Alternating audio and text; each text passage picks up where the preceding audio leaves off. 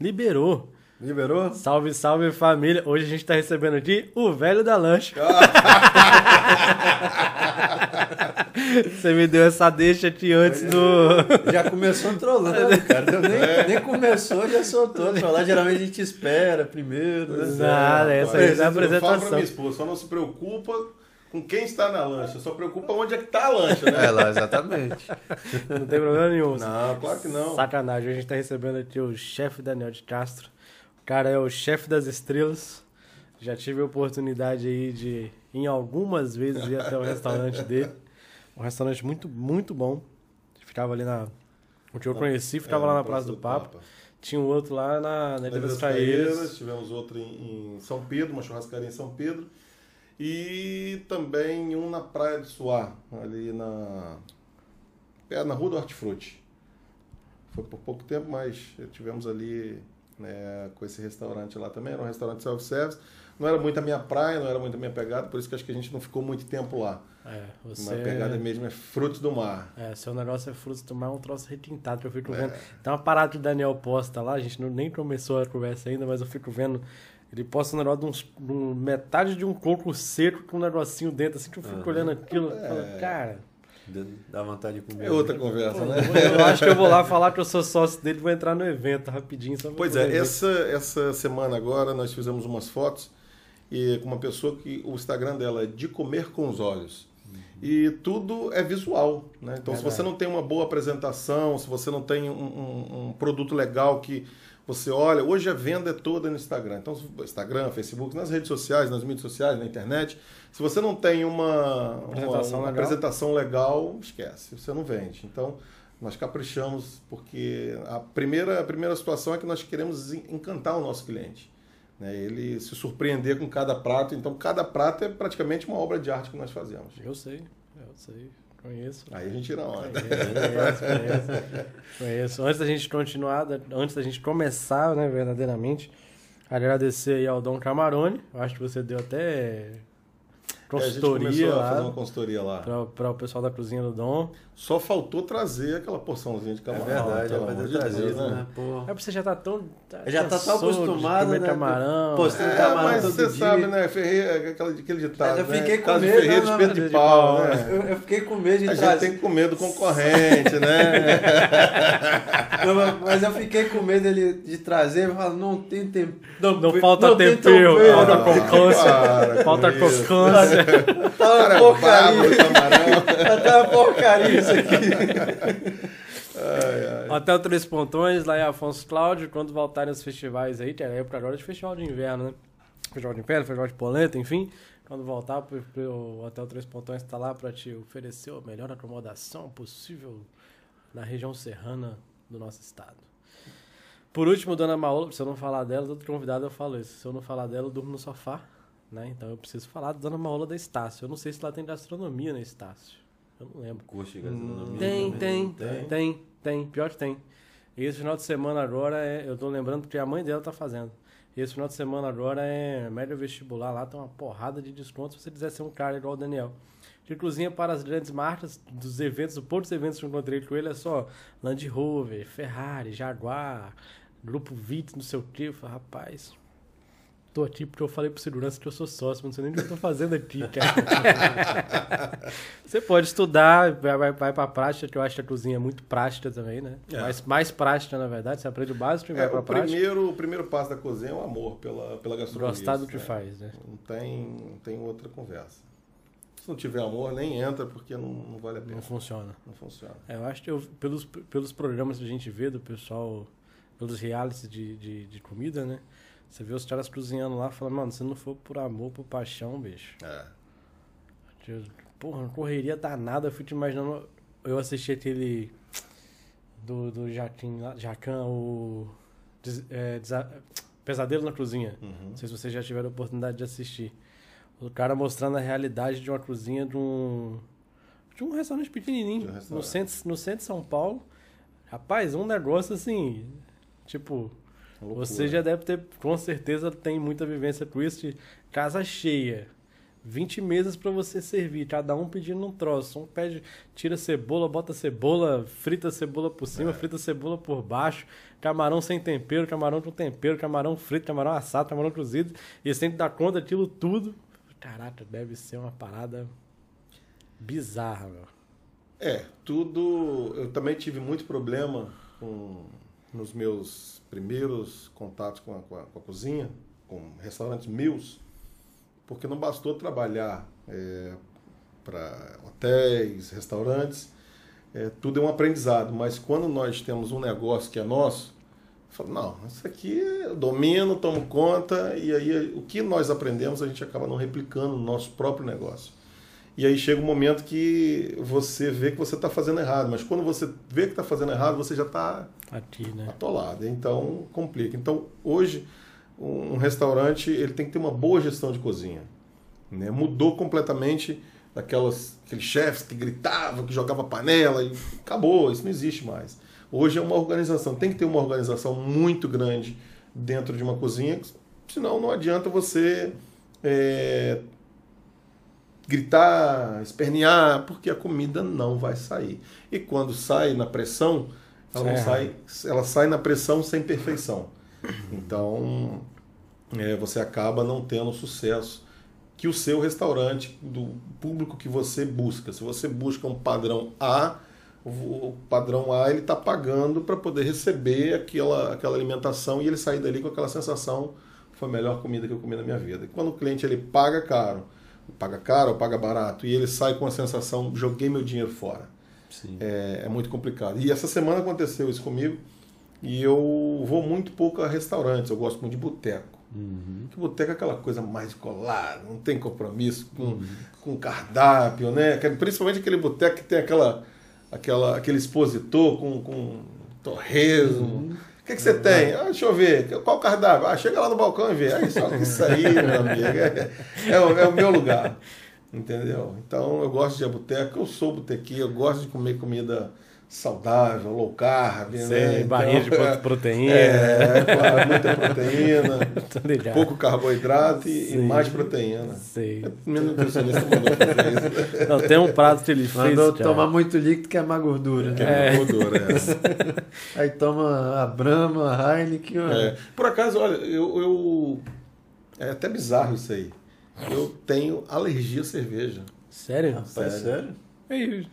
Como assim, Thiago? Se eu tomar cerveja, meu amigo, a sinusite ataca, eu fico doido. No dia seguinte eu não consigo nem respirar. Tem pelo nariz, né? Tem que respirar pela boca. Caramba. Aí eu tomo cachaça. Eu perguntava no boteco tomar o quê? Cachaça. Mas de vez em quando a gente também é teimoso, né? Tem que... uma cervejinha não faz mais receita. Não, achei que ele ia falar, não, isso aí me dá alergia. Como é que você vai conviver com isso todo dia? Por aí, mais ou menos. Eu sou teimoso. Mas eu sei que você tem outras especialidades aí, o que te levou num patamar diferente, né? Eu já vi fotos e vídeos seu participando lá. Foi até muito bacana isso, porque quando eu vi, eu falei, cara, tem um cara que eu conheço lá na Ana Maria Braga, bicho. O cara lá na Ana... cozinhando ali, mostrando o seu talento lá. Na época ainda tinha o Louro José. E você veio numa pegada, aqui em Vitória pelo menos, tipo... Eu nunca tive a sorte de acontecer isso comigo lá. Mas o restaurante do cara só recebia... super estrela. Só super estrela, cara. Né? Mas antes disso, eu queria... Antes de chegar nessa parte, a gente queria saber justamente... Antes do Daniel virar o chefe Daniel, o que motivou o chefe Daniel virar o chefe Daniel? Você sempre gostou de cozinhar desde pequeno? Quando você viu, você era o cara da família e falava, pô, esse Daniel cozinha bem, você podia fazer um almoço hoje. Foi como? Foi um negócio planejado? Ou quando você viu, você já estava sendo elogiado ali pela galera que te conhecia e resolveu ingressar nessa profissão, fazer disso a carreira? Começou há pouco tempo, né? Na verdade, são 63 quem viu anos. Os bônus não vê os ônus, né? Só uns 65 anos ele começou a cozinhar. Das próximas vezes, bota um gin. Uma coisa mais, um biricutico pra gente... Pô, não, porque senão convidado de bebe é processado. É. Aconteceu isso em outros podcasts, aí o cara fala além do que deveria. Bebeu demais, falou muito. Não, pelo amor de Deus, pelo amor de Deus. Aí teve que contratar esse gente. Esse cara não vê, com certeza não frequenta boteco, né? É, verdade. Não tá acostumado. Ele só frequenta o Bahamas. Não... Eu nem que é Bahamas. Eu também não sei, mas ele falou que vai lá de vez em quando. Ah, então, tá vendo? É. Se fosse um boteco chamado Bahamas, aí pode ser que tem, mas não conheço também. É, não conheço. Então, a minha história na gastronomia... Eu venho de um local, né, uma área muito humilde, que é a região de São Pedro. Uhum. E eu tive a oportunidade, no ano de 1989, de participar de um curso. Né, na verdade, não foi eu que participei, foi minha mãe que participou de um curso. E nesse curso tinha uma salinha para as crianças.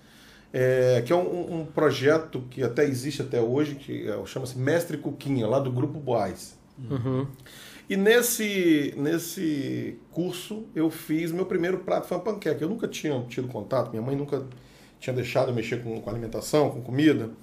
E aí eu peguei e fui fazer uma panqueca, fazer alguma coisa. Eu peguei e fiz uma panqueca, a professora adorou, e eu saí dali, né, criança, estava com, sei lá, muito novo, e comecei a cozinhar em casa, fritar ovo, tirar aquela onda que sabia fritar um ovo e tal. E eu peguei e foi no ano de 90 para 91, eu comecei a participar de um projeto social que chamava Fábrica e Escola de Alimentos São Pedro, que era da Prefeitura de Vitória e da Paróquia de Santo Antônio. Uhum. E eles tinham lá esse projeto, eles incentivavam o empreendedorismo, né, as mulheres que queriam aprender a fazer salgado, que queriam aprender a fazer bolos e tortas, etc. E eu entrei lá para fazer salgado.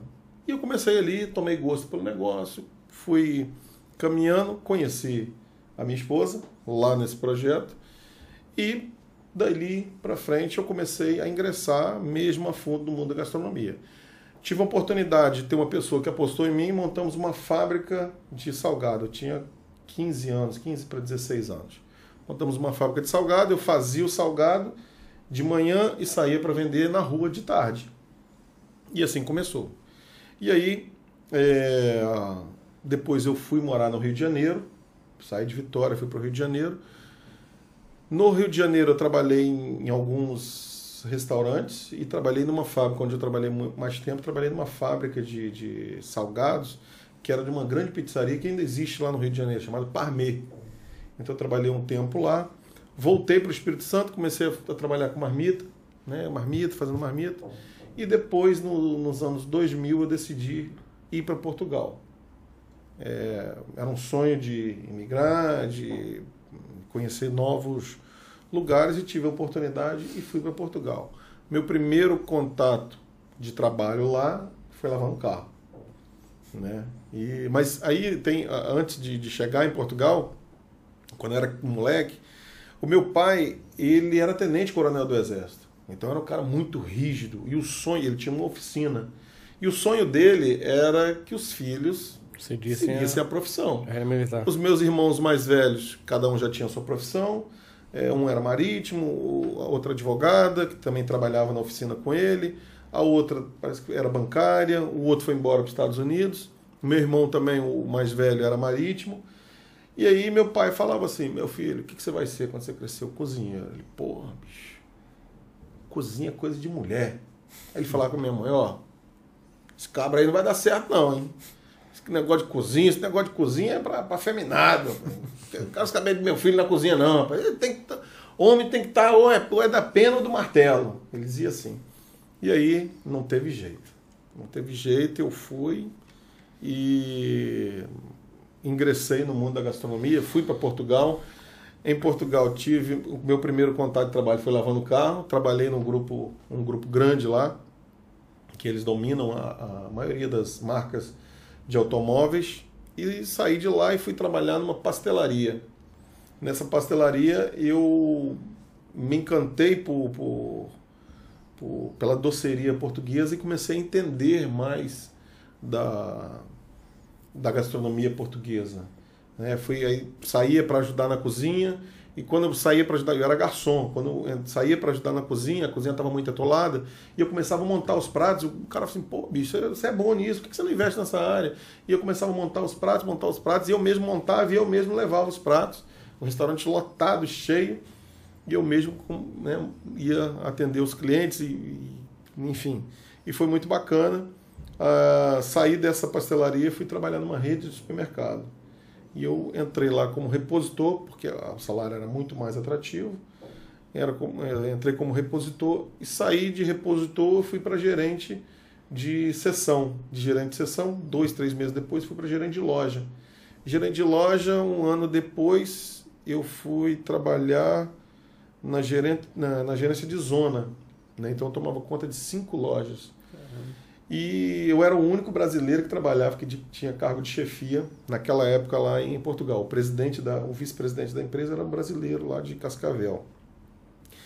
E comecei a buscar mais, buscar conhecimento e buscar maneiras de trabalhar. O grupo é um grupo alemão e o alemão ele é muito teimoso. Quando você fala assim, ó, aquela parede ali é branca, meu irmão, é preta, você está vendo que é preta, mas é branca. Para eles é branca, você tem que aceitar o que eles estão te dizendo, né? Então, eu mudei o conceito das minhas lojas. Eu tinha 5 lojas e eles falavam assim, olha, o cliente perguntava, onde é que fica? Hoje você vê isso, é muito comum você ver isso nos supermercados hoje aqui no Brasil. Onde é que está o açúcar? Aí o cara fala, está lá do lado do ovo. Porra, mas o cara não sabe onde está o açúcar, vai saber onde está o ovo. O ovo vai saber onde está o açúcar. Então eu comecei a falar com os meus funcionários, meus colaboradores lá da loja, falei assim, leva o cliente, entrega na mão dele. E aí a minha diretora, uma senhorazinha pequenininha, Sandra Matheus, a mulher, ela ficava doida quando ela via isso. Não é para fazer isso, deixa o cliente procurar, não sei o quê. E o português, ele é bem ignorante, né? Então é o jeito deles. E aí eu falei, não, dona Sandra, olha, eu tenho que mostrar ao cliente e tal. E ela falou assim, então tá bom, eu vou te dar um mês para todas as suas lojas ter resultado nisso que você estava falando. Se você não tiver resultado, porque lá trabalhava muito, muito resultado. Se você não tiver resultado nessa sua empreitada aí, eu te tiro da loja e vou te botar numa outra zona, que era uma zona que, meu Deus do céu, era uma zona. Era uma zona mesmo, era cigano, era africanos. Caramba. E tinha muito roubos nas lojas, né? Caramba. Muito complicado trabalhar naquela loja, naquela região, porque era uma região muito humilde e infelizmente tinha muitos furtos na loja. Então eu falei, não, Deus me livre, então vamos botar isso para ter resultado. E nós conseguimos obter resultado nas lojas. E as quebras, que são produtos, né, que uma lata amassada, um pacote rasgado, eu falava com ela, dona Sandra, por que há tanto desperdício e essa comida é toda jogada fora? Né? Rasgou um pacote, tá vendo? Rasgou na mão do funcionário. A gente podia aproveitar isso e tal. E aí ela falou assim, Daniel, o que eu vou fazer com isso? A gente monta um restaurante aqui dentro, você é louco. Não vai fazer isso, nunca que eles vão aceitar. Eu falei, vamos montar uma loja modelo, vamos conversar com eles, aí chegamos a um consenso de montar uma loja por conta e risco seu. Vamos montar. E aí eu tinha uma loja que era num bairro chamado Linda Velha, que ela era bem próxima de vários bancos, enfim. E essa loja deu certo, o restaurante deu certo. E a gente começou a montar 1, 2, 3, eu saí da frente de loja e comecei a trabalhar na montagem das lojas e deu super certo e graças a Deus eu saí de lá, fiquei 12 anos nessa rede e saí de lá e retornei, fui para Moçambique, né? Passei um período em Moçambique, também não deu certo e aí eu voltei para o Brasil. E quando eu voltei para o Brasil, eu pensei, o que eu vou fazer nesse lugar? O Brasil, naquela época, quando eu voltei, estava muito bom. 2012, 2010, 2011, 2012, estava muito bom. O comércio estava girando muito bem e tal. E Portugal estava numa crise, afundada numa crise. E Portugal e a Europa toda estava afundada numa crise. Eu decidi voltar. E eu falei, o que eu vou fazer? E aí surgiu a oportunidade de montar um restaurante na Ilha das Caieiras. Que foi assim um dos melhores projetos que eu já fiz. E lá eu fui reconhecido, levei mídia, levei artistas, todos os artistas que vinham, boa parte dos artistas que vinham para Vitória, parava na Ilha das Caieiras, comia uma muqueca, e daí eu comecei a ter autoridade, comecei a ser reconhecido, e foi muito legal que cheguei a atender Viviane Araújo, aí já na Praça do Papa, Mumuzinho, nos eventos, aí eu também era chamado para fazer eventos, atendi Diogo Nogueira no Botecão, Dudu Nobre, Zeca Pagodinho. Tudo sua praia, né? Tudo sua praia. Zeca Pagodinho. E assim foi. E aí, quando eu abri o restaurante na Praça do Papa, tive a oportunidade de abrir o restaurante na Praça do Papa, aí a gente começou a trazer mesmo artistas, né? Seja atores, seja músicos. E aí eu comecei a dar um formato diferente para o meu trabalho. E minha esposa sempre falava assim: Daniel, quando você tem que definir o tipo de cliente que você quer. Não, mas vamos fazer uma muqueca e tal. Mas a gente também tem que ter um executivo baratinho para as pessoas. Falando, Daniel, define o que você quer. Você quer atender um público que circula e trabalha por aqui? Ou você quer trazer um empresário, você quer trazer um juiz, você quer trazer um desembargador, você quer trazer um médico, você quer trazer alguém que venha conversar, um empresário, que venha fazer um lobby, que venha fazer uma negociata aqui e tal. Define o que você quer. E aí eu falei, não, peraí, então você tem razão. E eu comecei a definir o padrão do cliente A. E aí, quando a gente começa a fazer isso, tudo começa a mudar. A gente tem que mudar toda a filosofia de trabalho. Aquele trabalho de um pratinho montado e tal, segue. Não, tem que ser um trabalho mais elaborado, porque o prato ele tem um valor. Uhum. Né? Então aí, antes de ir para a Praça do Papa, montei na churrascaria em São Pedro e o restaurante da Praia do Suá, depois que eu montei o da Praça do Papa. Uma pergunta aí que eu já estou com a boca seca, não tem cerveja aqui. Storytelling tá bom no storytelling. A gente tá acompanhando o roteiro aí, ó. Reduzindo um pouco, né, velho? Não, é lógico. Reduzindo, senão a gente sai daqui só amanhã. Não sai a história toda, senão não dá para ir até o final. Então, esse ano vai fazer praticamente aí 30 anos de estrada na gastronomia. Caramba! Né? E sou apaixonado pelo que faço, gosto muito do que faço. Minha especialidade é frutos do mar. Eu amo frutos do mar, aprendi muito em Portugal. Tive uma escola assim, maravilhosa em Portugal. Tive a oportunidade de estar e estudar com grandes chefes, né? Tive trabalhando em restaurantes que eu, assim, tem tempo, então não recordo o nome dos restaurantes, mas são restaurantes que têm chefes renomados. E a minha especialidade, sendo frutos do mar e cozinha portuguesa, eu não sei fazer muito prato de bacalhau, né? Mas aí uns 50 dá pra gente arriscar e fazer. Caramba, né? Sensacional. 50, não sei, nem sabia que tinha 50 pratos de bacalhau. Tem muito mais, né? Eu falei 50 na modéstia, né? Porque quando eu olho um prato, é como um artista, ele olha uma quadro, pessoa, um quadro, né? Ele vai fazer um desenho, ele olha, né? E eu olhando o prato, eu já sei o que tem no prato. E a gastronomia ela é tão, como é que eu posso falar, é uma paixão tão grande que você olha e você quase que sente o sabor daquele prato. Você olha a foto, você sabe a textura que aquela carne tem, que aquele bacalhau tem, o ponto que o peixe tem, o ponto que o camarão tem. O camarão ele é um camarada que ele é muito fácil de se trabalhar, mas ele é muito perigoso. Se você deixar passar um segundo, você mata o camarão.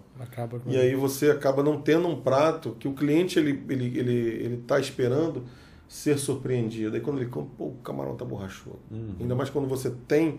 Hoje as pessoas elas entendem muito de gastronomia, viajam muito, comem bons restaurantes.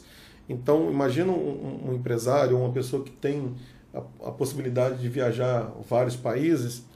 eles têm um paladar apurado, né? Lógico, porque, imagina, você vai comer em um restaurante em Portugal, por mais que seja uma tasca, mas você vai comer um bacalhau, você fala assim, cara, eu nunca comi um peixe, um bacalhau igual esse na minha vida. Então marca. Então quando você fica com aquela memória afetiva daquele bacalhau que você comeu em Portugal, ou comeu um prato na França, etc., você quer chegar no Brasil, você quer ser surpreendido também, né? E quando você consegue superar ou equiparar o prato que essa pessoa comeu fora, a resposta é muito, muito boa, né? É muito gratificante, grande, a satisfação, né, do cliente, né? Como a gente sempre faz os eventos, hoje os meus eventos eu gosto de trabalhar, fazer jantares pequenos, né, para 10, 20, 30 pessoas, e no final as pessoas, os convidados e o anfitrião chamam a minha equipe toda de garçom, a equipe de cozinha, e aplaude, falou, ó, tá de parabéns, foi a melhor comida que a gente já comeu. Isso pra gente é muito gratificante. É muito bom mesmo. E essa linha de requinte aí dos pratos finos começou, então, a ideia na partir do restaurante da Praça do Papa.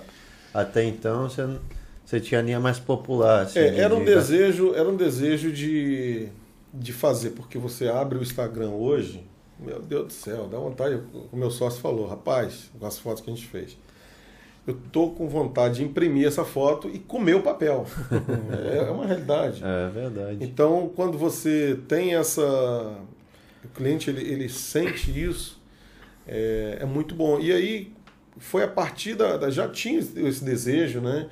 Olhando, logo quando lançaram o Facebook, a gente olhando os pratos bonitos e tal, mas assim, a evolução de 3, 4 anos para cá é muito grande. Gigante. O mundo da gastronomia ele gira de uma tal forma que o que eu estou fazendo hoje, eu fui fazer um curso em São Paulo em 2019, de um forno alemão. E nesse curso, foi um curso de uma semana, a gente conversou com os vários chefes, tinha uns 10 chefes, 10, 12 chefes, e a gente trocando ideia, trocando experiência e tal. E quando eu chego num lugar, eu não falo quem eu sou, não falo né?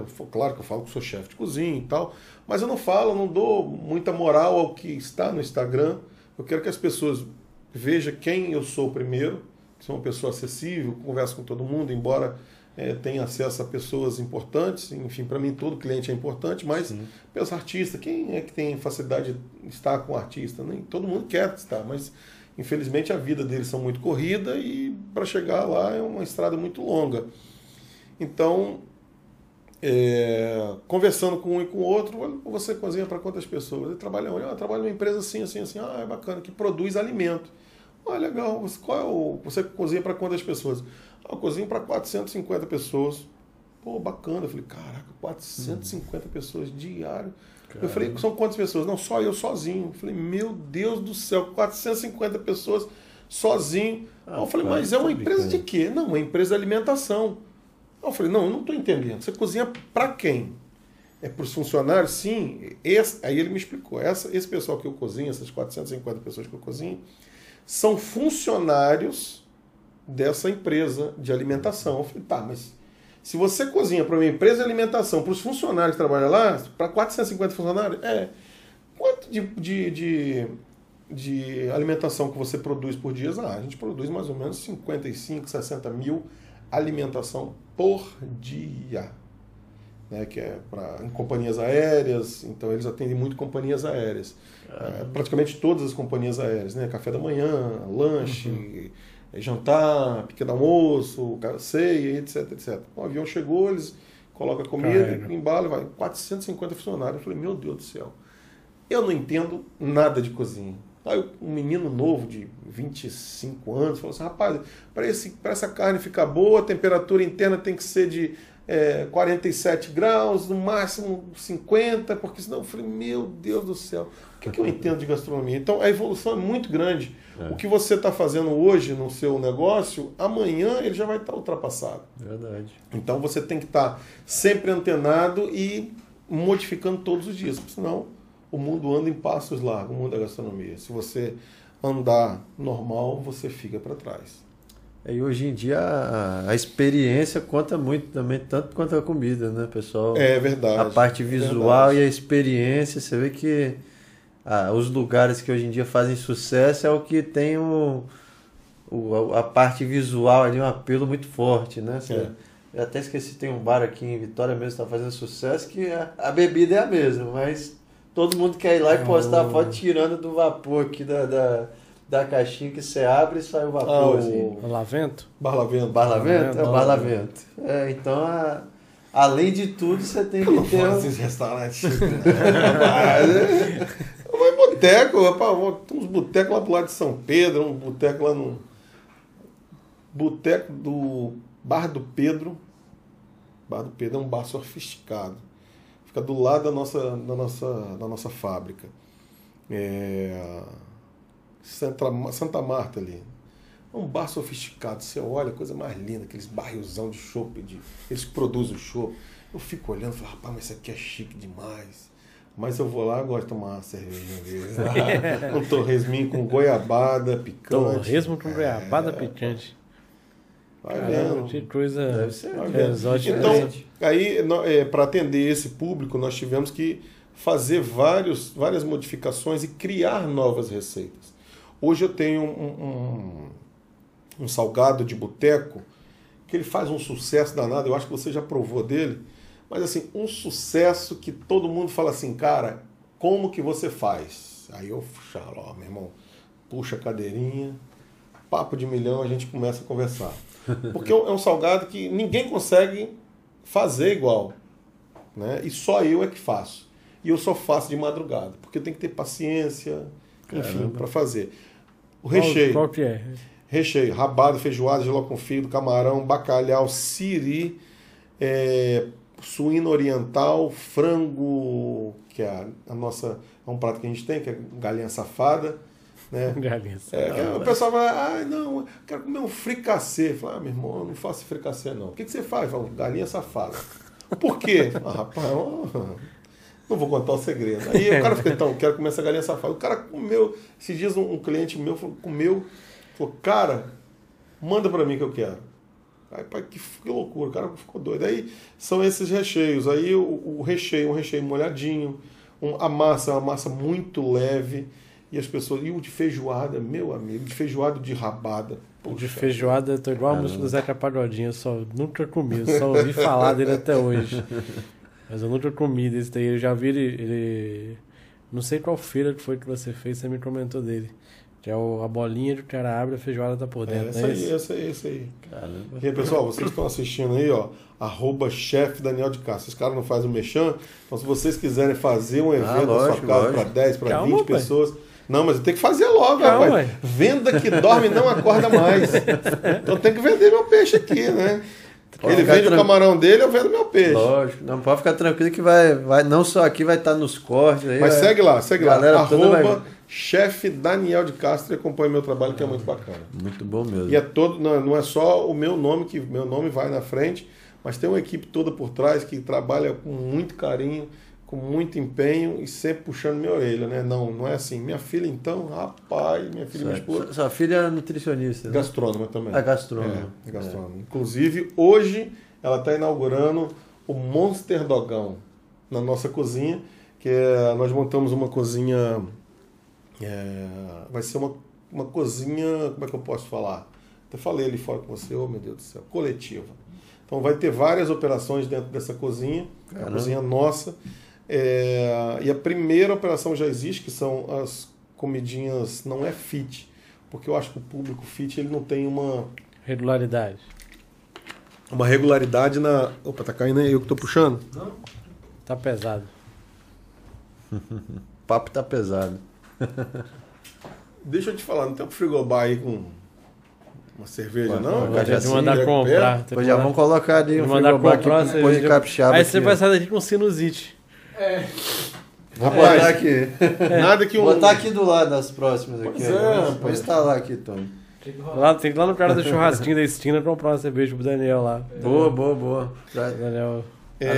Vai dar então, nessa cozinha, nós já temos a operação, que é a operação das, nas nossas comidas, na nossa alimentação, que vai dentro de uma marmitinha, a comida é diferenciada, né? Não é o que você vai comer num restaurante, mas muitas das vezes você não quer ir ao restaurante. Primeiro, você não sabe o quanto você vai gastar no restaurante. Hoje está todo mundo economizando, isso é a verdade, a realidade do nosso país. Sim.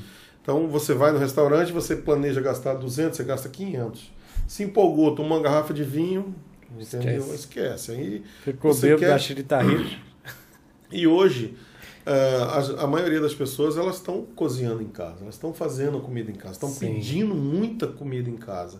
Então, nós levamos essa alimentação, um arroz de polvo, um bacalhau espiritual, um camarão no catupiry, enfim, vários pratos que a pessoa chega em casa, monta um prato bonitinho, tira aquela onda, né, com a namorada. Inclusive tem uns camaradas aí que falam, rapaz, manda, mas tem que chegar aqui, ó, às 18 horas, porque eu vou sujar as panelas aqui, vou falar que foi eu que fiz. Rapaz, gostei disso aí. Rapaz, ainda tira uma onda de não precisa sujar as panelas não, brother. Você só lava ela, bota pra secar. Também. Só molha, né? Só molha, Uma vez eu fui lá entregar uma alimentação para um cliente. Aí ele falou assim, rapaz, ó, até botei, já lavei as frigideiras, tá aqui, vai embora logo, vai embora. Você não quer que eu monte? Não, precisa montar não, deixa que eu monto aqui. Só agora joga, leva só as embalagens fora, porque eu vou, agora quem tira a onda aqui sou eu. E deu certo. Cara, eu gostei, depois você me passa o contato aí que eu já vou querer. Então a nossa alimentação é alimentação diferenciada, né? Arroz de polvo, bacalhau, um salmão, né, um filé mignon, um prato que sai muito, que nós fazemos bastante mesmo, toda semana sai, é o rosbife, que o pessoal adora o nosso rosbife.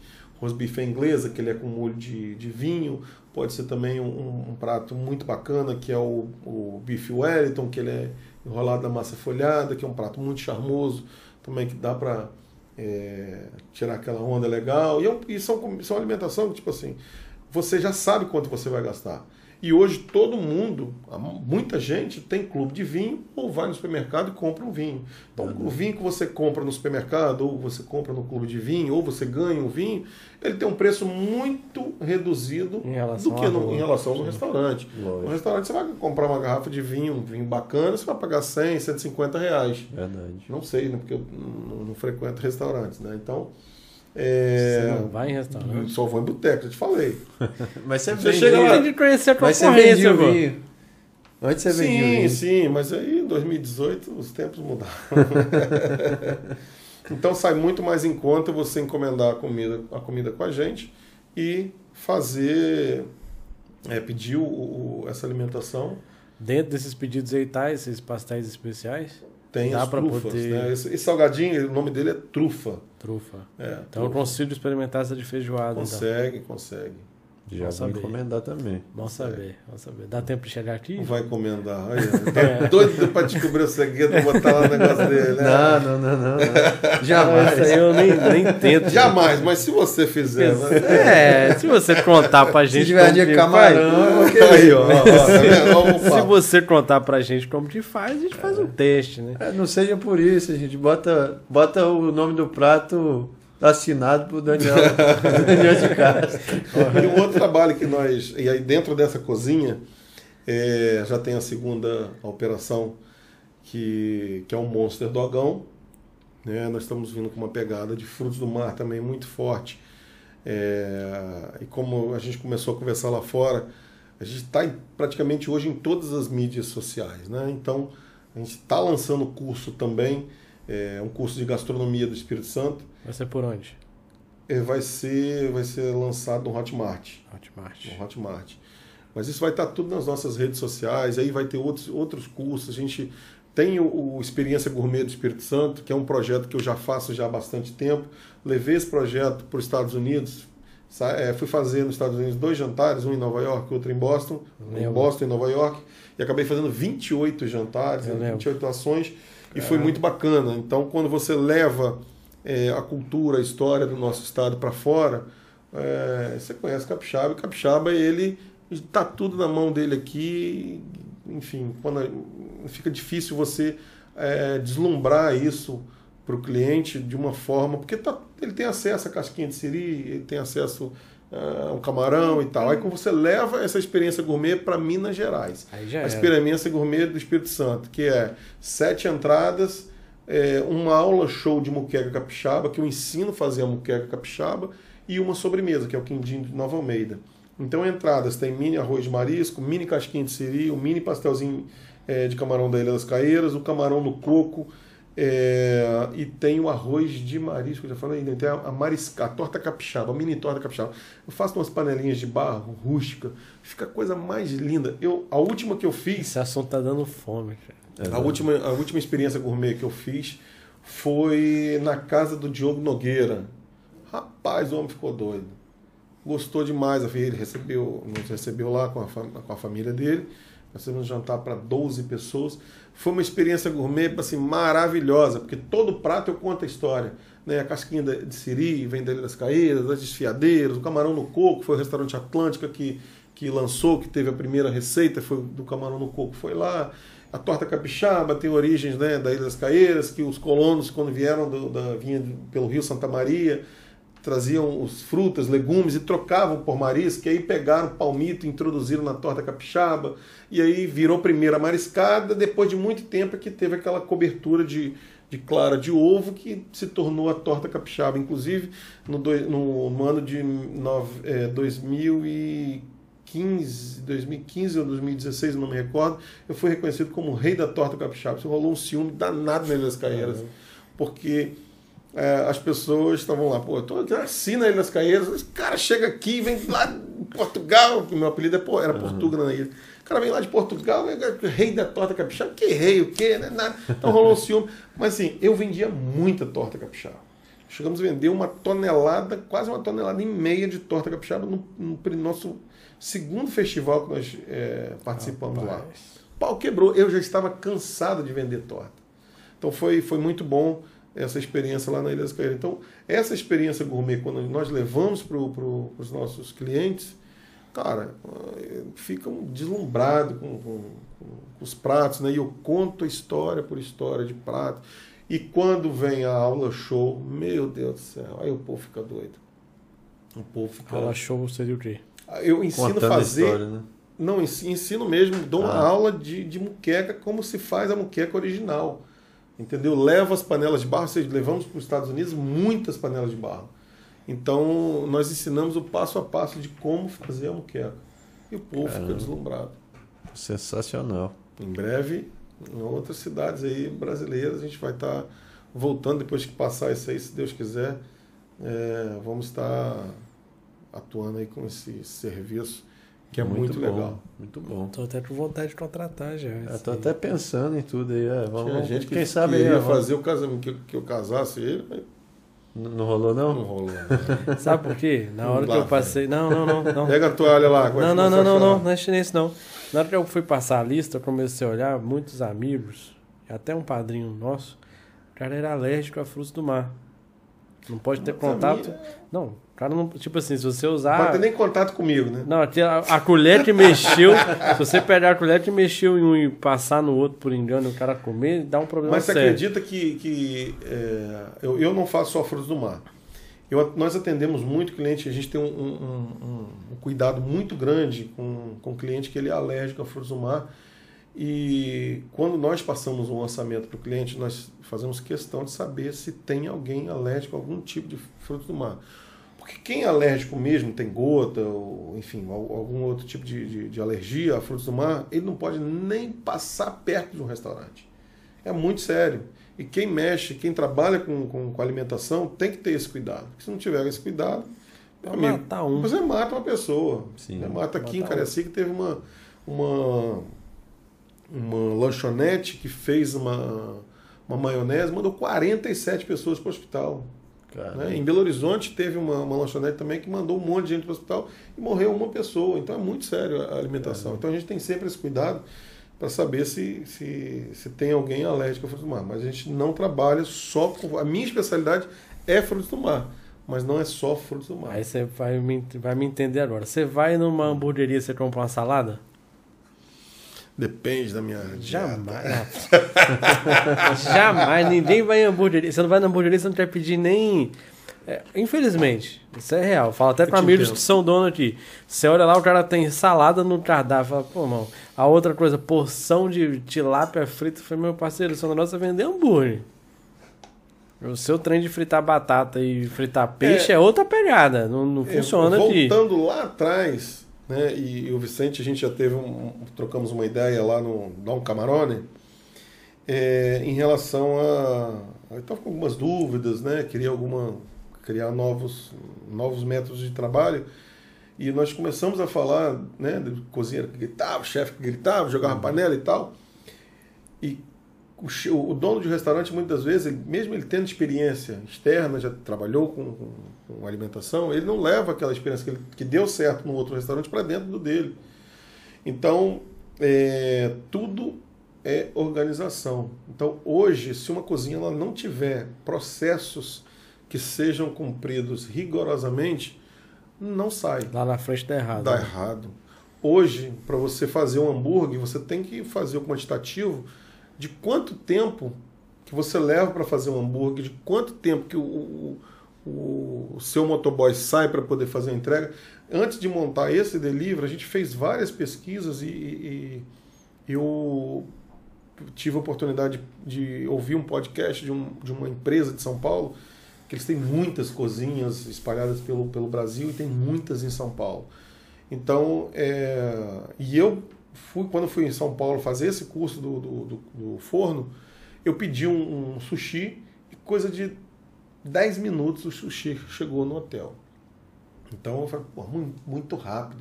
Então são processos que são feitos que tem que seguir rigorosamente. Se falhar um segundo, esquece. Lá na ponta alguém vai ficar insatisfeito. E uma das situações que eu aprendi nesse grupo alemão que eu trabalhei, eu cheguei para um diretor, presidente, e falei assim, mas o cliente tem sempre razão. Ele, o cliente nunca tem razão. Eu falei, mas como que o cliente nunca tem razão? Você tá doido? O cliente nunca tem razão. Vocês no Brasil erram muito por isso, que dá sempre razão ao cliente. Que a partir do momento que o cliente tem razão, você está prestando um mau serviço. E isso eu levo como filosofia de vida. Faz sentido. Eu levo total como filosofia sentido. Isso, porque imagina, o cliente ele chega e fala, Daniel, infelizmente não gostei, né? Eu falei. Então o cliente ele tem razão e eu tô sem a razão, porque eu tenho que ficar calado que o cliente não gostou da minha comida.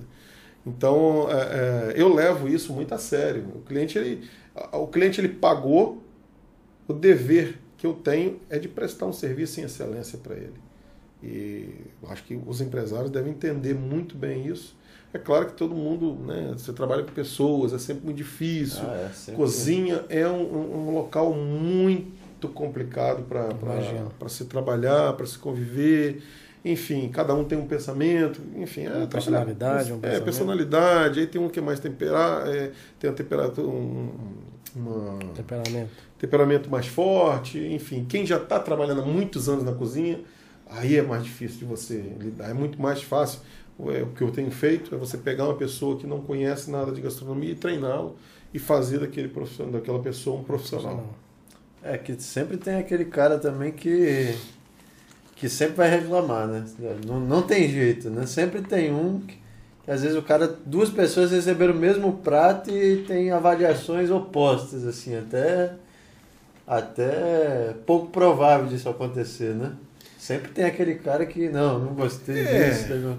Quase o chefe da cozinha mesmo. O gosto. Quase o masterchef. O gosto ele é uma coisa muito pessoal. Eu posso fazer um prato, o mesmo prato aqui. Quando você faz, são processos, né? Você faz um filé mignon separado aqui e depois você faz um outro aqui.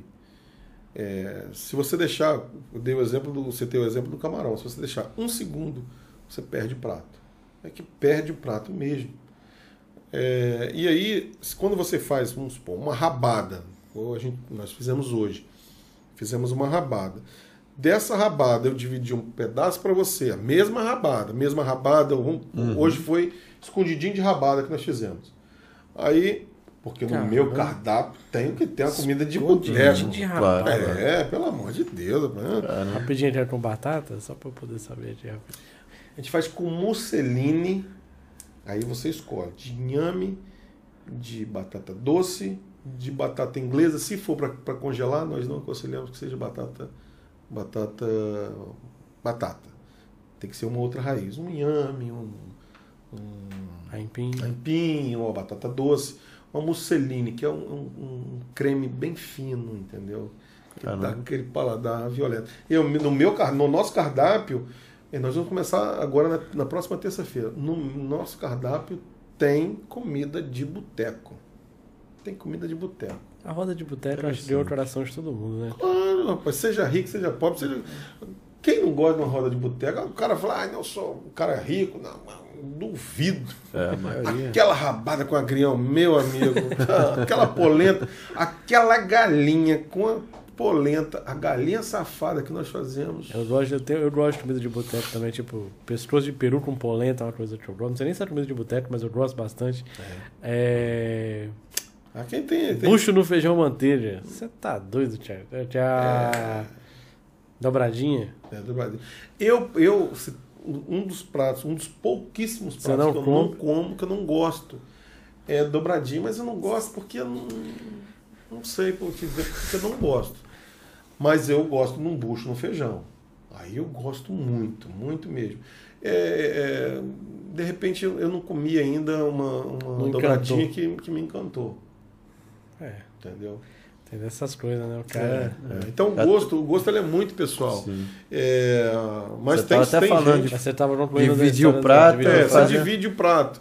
E aí você gosta gosta muito do prato, já ele fala assim, não gostei, tá? Mas não gostou. Por quê? A gente tem que entender também. Lógico, o empresário. Eu sei que o empresário, quando ele está fazendo alimentação, ou seja em restaurante, seja em delivery, ele não tem tempo para responder o que o cliente ele transmite, a mensagem que o cliente transmite. Muitas das vezes ele só quer ouvir. Fala, não, cara, ó, pai, infelizmente, o seu gosto, mas não estava bom por quê? Porque eu mandei esse mesmo prato para fulano, ciclano, deltrano, e aqui, ó, tá aqui. Ele rasgou elogios do prato. A maioria dos deliveries não tem feedback. Entendeu? De resposta, não pergunta, e aí, gostou e tal. Então, infelizmente, a gente peca muito nisso, né? O empresário ele peca muito nisso, mas muita gente tá vindo aí com força total, muitos jovens, né? Sim. Igual você, que não é do ramo, mas que gosta, que aprecia de uma boa gastronomia e tem outra visão de quem já está há muito tempo trabalhando com isso, entendeu? Então, principalmente você que é advogado, que está sempre em contato com o cliente, que quer sempre saber se deu certo, se não deu. Então, eu acho que isso vem mudando bastante, mas ainda há ainda peca muito, o empresário ele peca muito nisso aí, né? Entendi. Eu, por exemplo, também, nos meus eventos, eu estou muito em contato com o cliente. Então, quando eu começo a elaborar um evento com o cliente, é pelo menos... uma semana falando todos os dias com o cliente. O que você gosta? Né? A gente manda uma lista para ele. O que você gosta? O que não pode faltar no seu evento? Manda foto dos seus pratos. Você quer que eu leve os meus pratos, os meus talheres? Você quer que eu leve toalha? Enfim, então a gente conversa muito com o cliente para deixar o cliente bem à vontade e ele se sentir seguro também. Que muitas pessoas... que fecha contrato com a gente, não conhece o nosso, conhece no Instagram, mas não conhece, nunca comeu da nossa comida. Então, nesses últimos 2 meses, nós estamos fechando muitos contratos novos, de clientes novos, né? Então, nós temos clientes aí de 10 anos, né? Desde 10, 12, 15 anos, desde da Ilha das Caieiras, que sempre fala, Daniel, o único chefe que entra aqui na minha casa é o chefe Daniel. Daniel, quero fazer um evento. Tá, o que você quer comer? Não sei. Faz aí e traz. Então a gente já tem essa liberdade de opinar até mesmo, porque a gente já conhece o gosto do cliente. Entendeu? Então ele fala, pô, rapaz, eu fiz uma... Ele falou assim, rapaz, eu tava afim de comer uma panceta. Aí mandou a foto, aí mandou um vídeo e tal. Eu falei, meu Deus do céu, como que eu vou fazer isso? Porque eu não posso fazer aqui. E eu não conhecia a casa dele de Pedra Azul. Eu fui num risco. Eu falei, bom, se der errado, né, se não tiver um forno, né, bom, eu fui com 4 horas de antecedência. Falei, 4 horas é impossível essa panceta não ficar boa. Eu taco ele óleo fervendo nela, se ela não, o forno não der conta, tá com óleo fervendo, ela vai por urucá. Aí era para ser servido no almoço. E eu falei, meu Deus, e agora? Falei, botei ela no forno, a bicha ficou, tá no Instagram, ficou espetacular. Aí eu falei, Daniel, e aí? Vai servir a panceta como? Eu falei, está nas entradas, pode servir agora. Aí servi, botei, fiz uma decoração bacana na panceta, aí botei um risco de goiabada picante. Rapaz, acabou. Não teve panceta no almoço. Caramba. Teve a panceta nas entradas, né? Na hora do almoço não teve, teve na hora nas entradinhas. Rapaz, tô até deu fome mesmo agora. Que cada prato que ele come eu já vou imaginando a montagem, assim, cortando. Eu costumo dizer que, tipo assim, o grande culpado disso tudo é Deus. Né? Porque eu acredito e sei, tenho certeza disso, que isso é um dom. Lógico. Né? Cozinhar é um dom e Deus me deu esse dom e, cara, eu levo muito a sério. E, né, multiplico e replico. A minha Catarina é minha filha mais nova e ela, quando me vê cozinhando, ela puxa a cadeira, fica do meu lado ali. Posso mexer? Pode. Ela pega massa e vira. Já tem um dom, já quer se envolver. Minha filha, a Daniela, a mais velha, ela é apaixonada pela gastronomia e eu desejo muito sucesso a ela. Eu sei que ela vai ter muito sucesso no negócio dela e ela é muito dedicada, né? E o bicho dogão, rapaz, o bichão... Vou ter que comer desse dogão aí. Pede lá, já hoje. Ah, então... Se quiser, eu ligo para ela e mando entregar aqui. Ó. Opa. Já tá vendo? Se tivesse falado, até o sonoplasta ela já está quase... Entrega a Vitória, Vila Velha? Então, ela lançou o dogão, hoje ela está na nossa cozinha, mas ela está montando uma cozinha em Vila Velha. E eu sempre dou uns toques, embora ela... Diz que ela quer cortar o cordão umbilical, que quer ter um negócio dela e não sei o quê, que não quer que eu interfira no negócio dela, porque eu sempre fui o dominante dos negócios da casa, né? Então ela quer ter o caminho dela, eu acho muito certo, eu acho que ela está super certa, mas assim, o delivery, nesse podcast que eu participei, que eu tive a oportunidade de escutar, ele falou muito de delivery, de qualidade na entrega. Então, quando você faz distâncias muito grandes, ou você tem muitos motoboys e você consegue ter um giro muito rápido, mas você tem que vender muito. Porque você imagina, um motoboy ele sai de Vitória para Caracica, são 30 minutos para ir e 30 para voltar. 20 minutos para ir e para voltar. Então, você perde 40 minutos. Então, é melhor que você foque em regiões. Entendeu? Você trabalha por região. Você gosta do meu hambúrguer? Eu gosto do meu hambúrguer, do meu camarão, da minha comida? Beleza. Eu não consigo entregar em Caracica. Cara, mas eu tô afim de comer. Pega seu carro e vem até aqui. Porque se acontecer de você... Aí tá a tal da insatisfação. Se você pegar uma batata e entregar na Praia do Canto e entregar a batata em Campo Grande... Completamente diferente. Não vai ser igual. Completamente diferente. Não vai ser igual. Vai chegar aqui parecendo que vem correndo a maratona, toda suada. Você tá entendendo? Então, aí uma dica que eu dei a ela é focar nas regiões que ela acha que deve focar. Né? Então, mas ela entrega Vitória e Vila Velha. A gente tem exemplos aí grandes, né, de lanchonetes que... Pode ser em qualquer lugar. Se o lanche for bom, faz fila. O Ritz está aí para poder provar que quando era só técnico, o negro ficava lá 1h30, 2h na fila para poder comer. E eles não tinham... Você já comeu no Tyler? Não, grande? Não. É uma steakhouse local bom e faz fila. Eu esqueci meu cartão em casa. Aí você pode... Lógico. Pessoal, se a comida for... Se o restaurante for um restaurante bom, a comida for boa, o pessoal vai. Bar, o pessoal vai... Eu vejo o pessoal falando, tem ali em Vitória, não sei se é Bar do Pezão, Bar do... Esqueci o nome do cara, é o nome de um estado. Mas eu esqueci agora. Tem um amigo meu que é dono de uma empresa multinacional que ele vive sentado lá. Só tomando cerveja e comendo aquelas coisinhas que estão ali. É boteco. É magia, né? É um boteco, cara. É boteco, é bom. Nossa, Deus, é você que cozinha ali, cara. Eu fui no boteco. Eu tenho um negócio com gastronomia. Quando eu como, eu gosto, me marca. Eu tenho sempre, fico sempre com essa memória afetiva. Eu fui no boteco em Guaçuí, para aquela vitrine gigante, rabada, costela com batata, não sei o que. E eu sou guloso, né? Por isso que eu tenho investimento. Eu comendo tudo, de tudo um pouco. Alto investimento.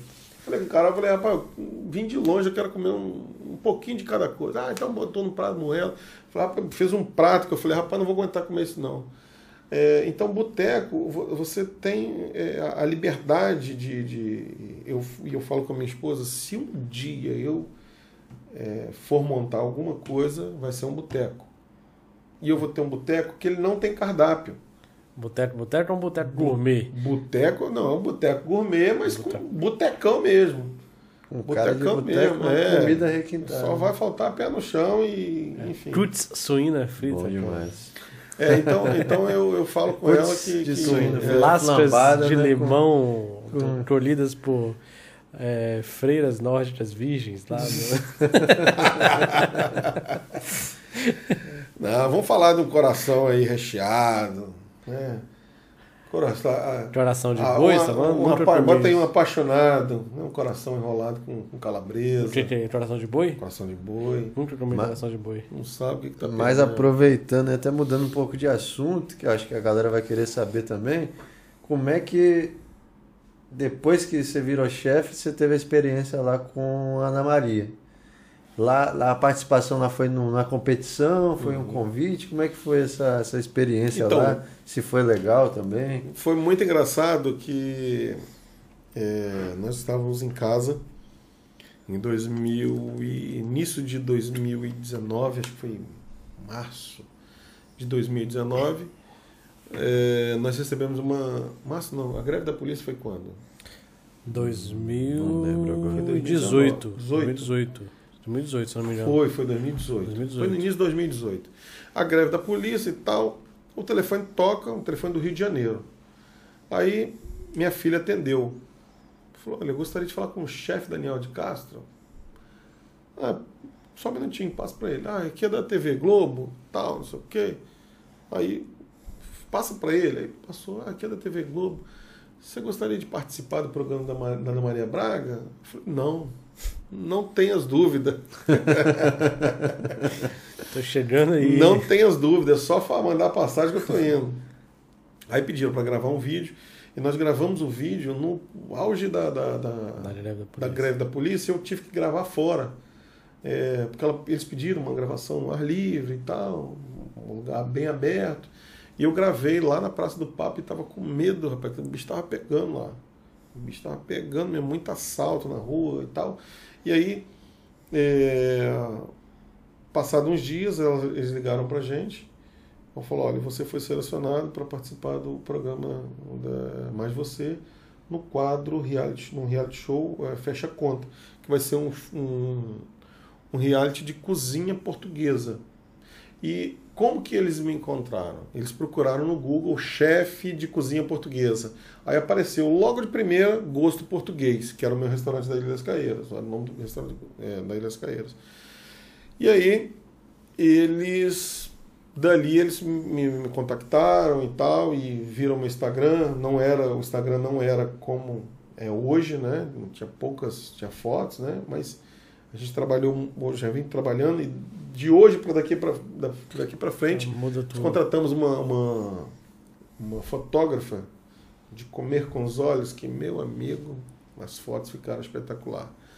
E aí, cheguei lá no programa, né? Cheguei lá e tal, aí estavam cinco chefes de cozinha. Ai, tudo bem, tudo bom, prazer, Daniel, tal, não sei o quê. Você é da onde? Ah, sou de Vitória, Espírito Santo. Ah, que legal, você é só do Rio. Aí tinha dois do Rio, 2 do Rio, 2 de São Paulo e 1 do Pará.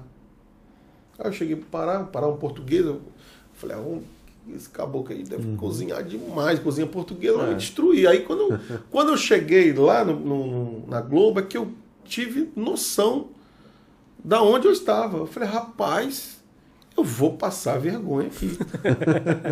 Tô ferrado.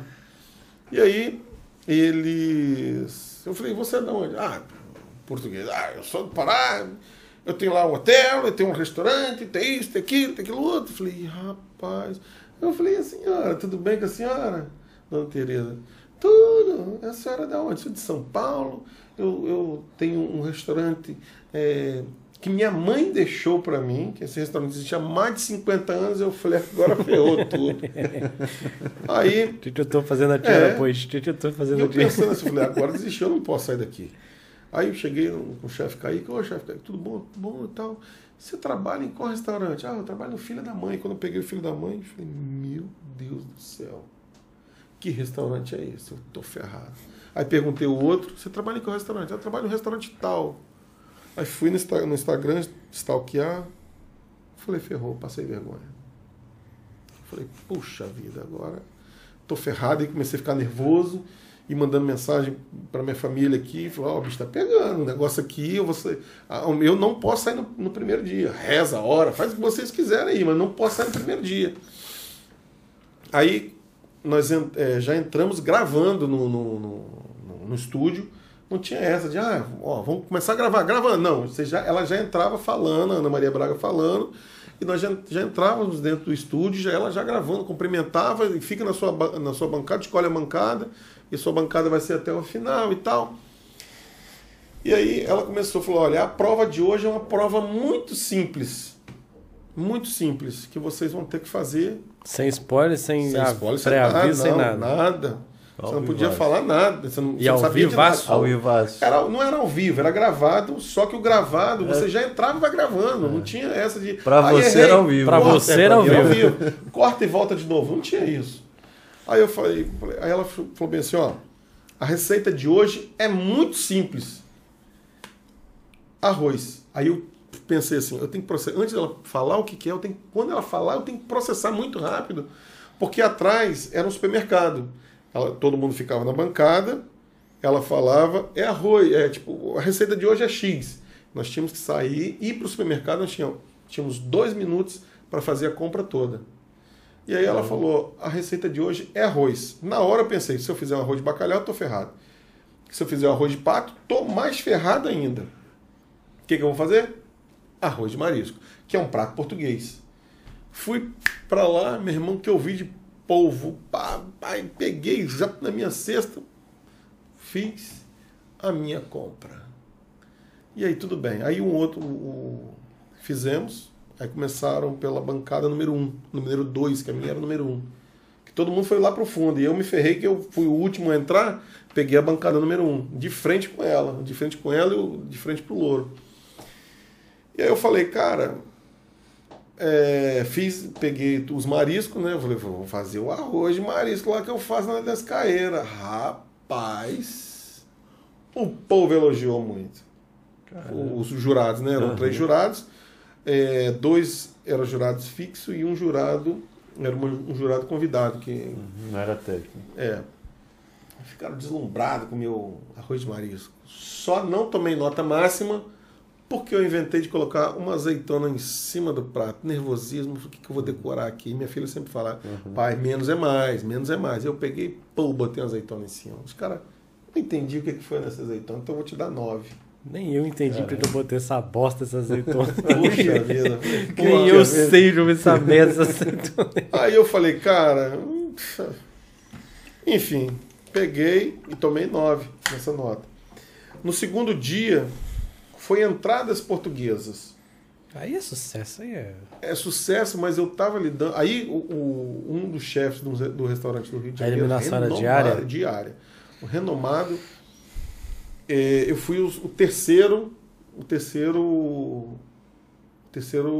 que abria a televisão, né? Abria a tela, bancada número 1, tal, não sei o quê, bancada número 2 e tal. Aí falou, a bancada número 3 que entregou o prato primeiro. Infelizmente, seu arroz não me convenceu. Será que vem pior? Será que o cara vai me esculachar primeiro? Que a gente tinha um prazo de 1 hora para poder me entregar o prato. Não me convenceu. Não entendi o que foi esse arroz, que ele fez um arroz de chouriço com mexilhão, que é um prato português também. Chouriço é tipo uma calabresa, né?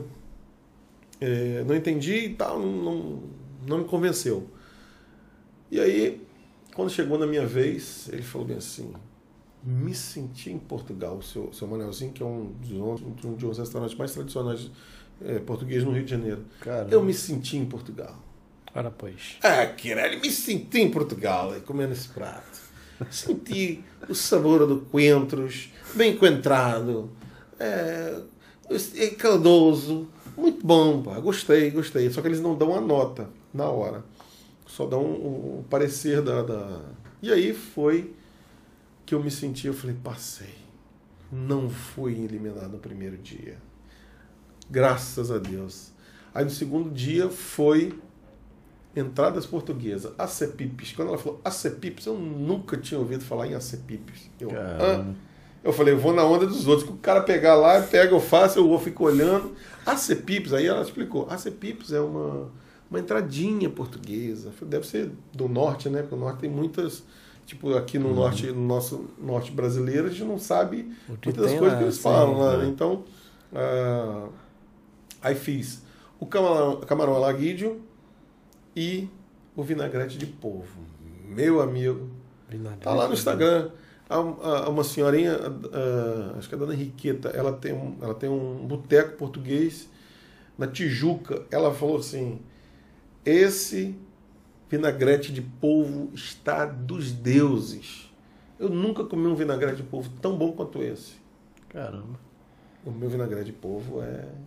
Ah, pelo amor de Deus, pede o pessoal maneirar aí, não começa a fazer pedido, não, senão amanhã tem muita variedade de pratos, impressionante. E assim foi. E aí eu fui eliminado no último dia, na quinta-feira. Na sexta-feira seria eu e o chefe Kaique. E aí cometi um erro, que eu coloquei o prato para gratinar, fiz um bacalhau espiritual, coloquei o prato para gratinar e o forno não foi gratinado. Eu liguei, fiz ao contrário, ao invés de gratinar, liguei para esquentar. E aí não gratinou e o tempo já estava... Estourou. Eu tive que entregar o prato daquela forma e estava bom, estava saboroso, o prato estava gostoso, só que não tinha apresentação. Se eu tivesse um maçarico lá na hora, eu tinha resolvido, mas na bancada não tinha. Caramba. E aí, infelizmente, fui eliminado e quem ganhou foi a menina lá de São Paulo. Mas, assim, foi uma experiência muito boa que até hoje a gente leva esse resultado... Sim. Para onde a gente vai, né? Pô, o pessoal olha o Instagram, a minha foto do Instagram, desde 2000 e... você com o Louro José. Sempre eu e o Louro José, ainda mais agora que ele partiu, então ficou assim, e foi uma pessoa muito bacana, que falava, rapaz, você tem que provar o prato, vocês têm que provar, ele incentivava a gente lá na gravação, falava, rapaz, come, prova, vocês estão entregando o prato sem provar e tal, experimenta e tal. Eu falei, o nervosismo, não interessa, experimenta. Cara, foi espetacular. Pô, legal demais. Muito bom mesmo. E hoje, você participaria de um outro reality? Então, independente, Masterchef, outra... Big Brother Brasil... De férias com ex. Não, de férias com ex, não. Isso aí, não. A Fazenda. Não. Sei. Não necessariamente um reality show. Acho que um reality show. No Big Brother, quem sabe, né? O pessoal, um monte de gente não sabe cozinhar. Você ia ser o último a sair lá, meu cara. Falar, vamos tirar esse valor do tempo. Mas eu vou te falar, mas também, se o nego entrasse numa comigo, ia comer uma comida apimentada, ia passar mal comigo. Ia passar sabão no macarrão. Mas o que acontece? No início, nós estávamos conversando e tudo mudou, né? Hoje, o mundo é midiático. Então, sim, você... nós que temos, estamos nessa linha de trabalho, nós é obrigado a estar na mídia, seja Instagram, seja Facebook, e um reality show, né, sendo Fazenda, Big Brother, Masterchef, tem outros sabores da Globo. Agora tem todas as emissoras que todas as emissoras da Band, da Globo, tem da SBT. Isso dá uma autoridade, dá know-how e traz seguidores. Seguidores, consequentemente, traz venda para você. Sim. Então a gente está trabalhando, eu estou com uma agência trabalhando, fechamos ontem o nosso trabalho de mídia, para a gente poder dar uma alavancada em todas as nossas redes sociais. Uhum. Porque automaticamente você traz venda. Sim. Né? Hoje eu não tenho muitos seguidores no meu Instagram, devo ter quase 6 mil seguidores. Mas assim, são seguidores reais, são clientes que já provaram a nossa comida, são a maioria, né, são clientes que já experimentou a nossa gastronomia ou que já teve contato comigo em algum evento. São reais. Muitas das vezes a gente vê aí Instagram com 40, 50, 70, 80 mil seguidores, mas não tem conteúdo, né? E você vê que é comprado. O nosso não, o nosso tem um engajamento legal. Tem um engajamento legal, são seguidores, e agora nós já vamos apostar mais em outros trabalhos, né? De cursos, enfim, e comercial, do meio social, das mídias sociais. Então a gente está buscando cada vez estar na mídia e participaria sim. Legal. Big Brother meio... Você acha que você ficava mais de uma semana lá no Big Brother? Ah, ficava. Eu sou boa praça. Eu sou boa praça, sou tranquilo. Ficava mais tempo no Masterchef ou no Big Brother, você acha? Então, no Masterchef eu já ouvi muitas experiências de algumas pessoas que participaram, e você tem que se dedicar muito tempo da sua vida para eles. Você tem que mudar toda a sua estrutura, você tem que ir para São Paulo, passar um mês lá. Porque o programa é bem longo. Eu não posso só se ganhar na Mega Sena e... mas o Big Brother você tem que largar tudo também, né? Sim, mas é uma... Se você for selecionado, a sua vida já mudou a partir do momento que você foi selecionado. Hoje em dia, sim, né? Entendeu? Então você vê, as pessoas entram no Big Brother, quando sai de lá, tá. O cara que sai na segunda semana já sai com 1 milhão de seguidores hoje em dia. Você tá entendendo? Então, e hoje em dia 1 milhão de seguidores reais é dinheiro na conta. É dinheiro na conta, com certeza. A gente te convida para fazer um comercial, você abre a porta de um carro, você já tá ganhando. É publicidade. A publicidade é muito forte em cima disso aí. Então eu participaria tranquilamente. Sim. Tranquilamente. Masterchef, eu acho que devido a essa situação, para você, antes de você ser selecionado, você foi selecionado, você ainda tem muitos testes. Não, e hoje em dia a Globo deu tanta ênfase pro Big Brother, e ela mesclou justamente que o Big Brother tinha dado uma caída boa. Eles deram a alavancada justamente convidando a galera que estava na internet para participar do Big Brother. Então casou perfeitamente. Então, se você ver realmente em questão de visibilidade, o cara que sai na segunda semana do Big Brother é mais conhecido que o ganhador do MasterChef. Então acaba sendo mais vantajoso realmente. Mesmo se você sair na primeira semana, é mais vantajoso. Mas eu tô sempre... Eu quero estar sempre na mídia, né? Mídia. Aparecer, botar a cara. E é bom você ser reconhecido no trabalho que você faz. Dá mais um trabalho detalhado, com muito capricho. E até um mentor nosso lá, o Cristiano, ele fala muito disso. Que a questão, às vezes, a pessoa até se preocupa muito com o seguidor, com o engajamento, mas o mais importante do que isso ainda é você estar marcando presença. Então, independente ali, que muita gente vê seu conteúdo e tal, mesmo quem não curte, quem não comenta, quem não interage. E você está marcando presença. Uma interação quando a pessoa precisar de um chefe, eu vi esse cara lá em tal lugar, eu vi esse cara no Instagram, eu vi esse cara no podcast. Eu sou muito conhecido aqui em Vitória. Justamente. Né? E aonde eu vou, rapaz, tipo, eu conheço de algum lugar. Então são eventos. Eu já fiz... vai dar lanche, pô. Você vai me comprometer. Eu já fiz vários eventos, mas muitos eventos. Né? Então, botecão. Nós tínhamos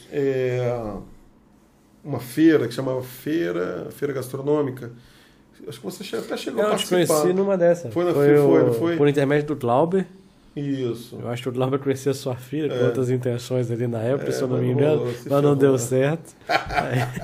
E eu acabei te conhecendo numa feira do lado... Vila Velha, lá em Vila Velha. Do lado de um supermercado. Vila Fruti. Não lembro o supermercado. Acho que foi Vila Fruti ou do Extra Plus. Acho que foi do Extra Plus. Então a gente tinha uma feira gastronômica, que a gente rodava, né, Vila Velha inteiro. Fizemos Barra do Jucu, Hortifruti, Vila Fruti...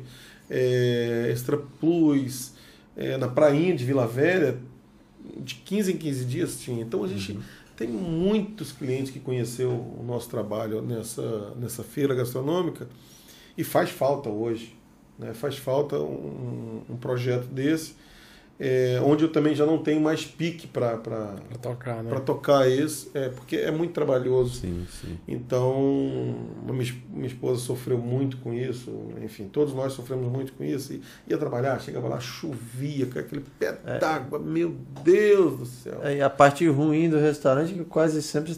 todo dia, né? As finais de semana. O pessoal tá querendo descansar, né? Você tá lá cozinhando pra gente descansar. E tem algum prato com a sua assinatura, tipo assim, obra sua, criação foi sua? Eu nunca te perguntei isso, nem nos bastidores. Ah, no seu cardápio, tipo assim, tem muitos pratos que são... Né, deve ter vários. Que são aí, sei lá, esse da feijoada mesmo deve ter sido criação sua, se eu não me engano. Então eu já respondi a pergunta que eu mesmo fiz. Não, eu ia perguntar um negócio que no ramo gastronômico me deixa muito intrigado, é a questão de muitos chefes aí tem um paladar muito apurado. Você tem esse dom também, assim, do paladar? Porque para mim, eu confesso que muitas vezes eu como... delícia. Mas aí tem um cara que, caramba, tem um toque aqui disso e daquilo. Caramba, pra mim era carne com sal. Então, vamos lá. Por isso que eu te falei que eu não vou a restaurante. Pelo amor de Deus, os donos de restaurante são... Tem muitos amigos que são donos de restaurante. E muitos donos de boteco, né, que são meus amigos. E a gente passou por um período muito difícil agora. Eu lamento muito, né, por toda a situação que o mundo está se passando. Sim. E quem mais sofreu foi a área de evento e a área de alimentação. Sim, por mais que você faça, imagina, os amigos, ontem mesmo almocei numa churrascaria que eu adoro, que é do meu amigo Fabiano Organato, que é a churrascaria Minuano, e a gente conversando sobre ponto de carne, sobre cortes e tal. E eu falei com ele, Fabiano, como que você manda uma carne, um churrasco, uma picanha para um cliente que mora em Jardim Camboriú? Como que ela chega perfeita? Porque imagina o choque que essa picanha tem. Ela sair do fogo, ela vai para o prato, você corta e você come. Então você tem toda a suculência, toda a proteína da carne, todo o sangue da carne, ele está ali ainda, está vivo, a carne está... Né? Aí você corta, você manda para Jardim Camboriú. O motoboy demora 3, 4 minutos para chegar na sua porta, 5 minutos, estou sendo modesto, 3, 4 minutos para chegar na sua porta, para pegar e ir até a casa do cliente. O cliente está lá em cima tomando banho, deixa na portaria aí. Deixando a portaria, já era. Meia hora depois. Então, eu fui a um restaurante esse final de semana com a minha filha, e eu me comprometi que toda semana eu vou eu tenho 3 meninas e um menino. Eu vou tirar um tempo para sair com cada um, depois eu saio com todo mundo. Foi muito gostoso o momento ali que nós estávamos trabalhando, ela estava fazendo um evento lá na Land Rover, eu não pude ir. Todo sábado nós temos um evento no Land Rover. E minto, não pude ir porque eu estava fazendo um evento na Mercedes. Então, ela foi me cobrir na Land Rover e busquei ela, levei ela para a fábrica, tiramos as coisas do carro e tal. Aí eu falei com ela, vamos ali em Jardim Camboriú que eu preciso comprar um marisco. Aí nós fomos em Jardim Camboriú, passamos na frente da churrascaria, aquele cheiro maravilhoso, churrasco, aquela paia. Vou te enganar não, hoje eu tô carnívoro, quero comer carne. Então tá bom. Aí, então vamos lá em Jardim Camboriú, na volta a gente para e almoça. Aí nós paramos num restaurante que estava tendo música ao vivo, um samba. Eu falei, então vamos ficar aqui, que tem uma carne legal e tal. Mas a música estava muito alta. E isso espantava os clientes, tanto que só tinha 3 mesas, em plena 2 horas da tarde, só tinha 3 mesas. Saímos para um outro restaurante, tem um outro restaurante ali que eu e sua mãe comemos, eu gostei, vamos almoçar lá. Ela pediu para o garçom, quero a carne sangrando, quero carne, só faz assim na grelha lá e traz. Aí beleza, assim fez o cidadão lá, ele trouxe. Quando ele cortou a carne, quando eu olhei, ela olhou para mim, não tá legal. Aí não tinha sangue nenhum. A carne já tinha sido congelada. E quando levei na boca, eu comia, não falei nada. Ela pegou o garfo, cheirei, tá bom? E a carne tava rançosa. Tava com gosto de freezer, né? A gente costuma dizer com gosto de freezer. Aí ela falou assim, pai, eu não sei você, mas eu não vou comer. Passou à vontade. Passou à vontade. Então eu falei, vamos chamar o garçom aqui, a gente pede para trocar essa carne, a gente tá pagando. Aí tudo bem, chamou o garçom, tal, aí veio o churrasqueiro, tal. É, não, cortei a peça agora. Eu falei, não, tudo bem. E eu não falo, eu sou chefe de cozinha. Não, cara, tá vendo? Aquele otário lá tá falando que é só porque ele é chefe, tá esculachando essa comida? Não. Sim. Fiquei na minha. E o gerente sabe que eu sou chefe. Aí chegou, o rapaz chegou, não, pode trocar. Eu realmente trouxe a carne sangrando com a segunda carne. Aí não, abrimos uma peça e tal, não sei o quê. A carne é fresca, não é congelada e tal. Aí tudo bem.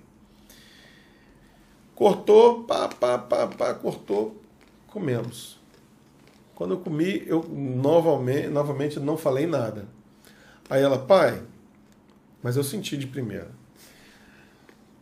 É limpol e não é neutro. Eu falei, puta merda. Falei, minha filha, realmente. Limpol é detergente? Detergente. Limpol, lavar a tábua com um detergente que não era neutro. Caramba. Então, tá vendo? Como a gente... Isso dá diferença? Nossa senhora, a carne tá com gosto de detergente. Detergente vermelho, verde? Tá, pelo meu conhecimento é amarelo. Sem ser neutro. vermelho.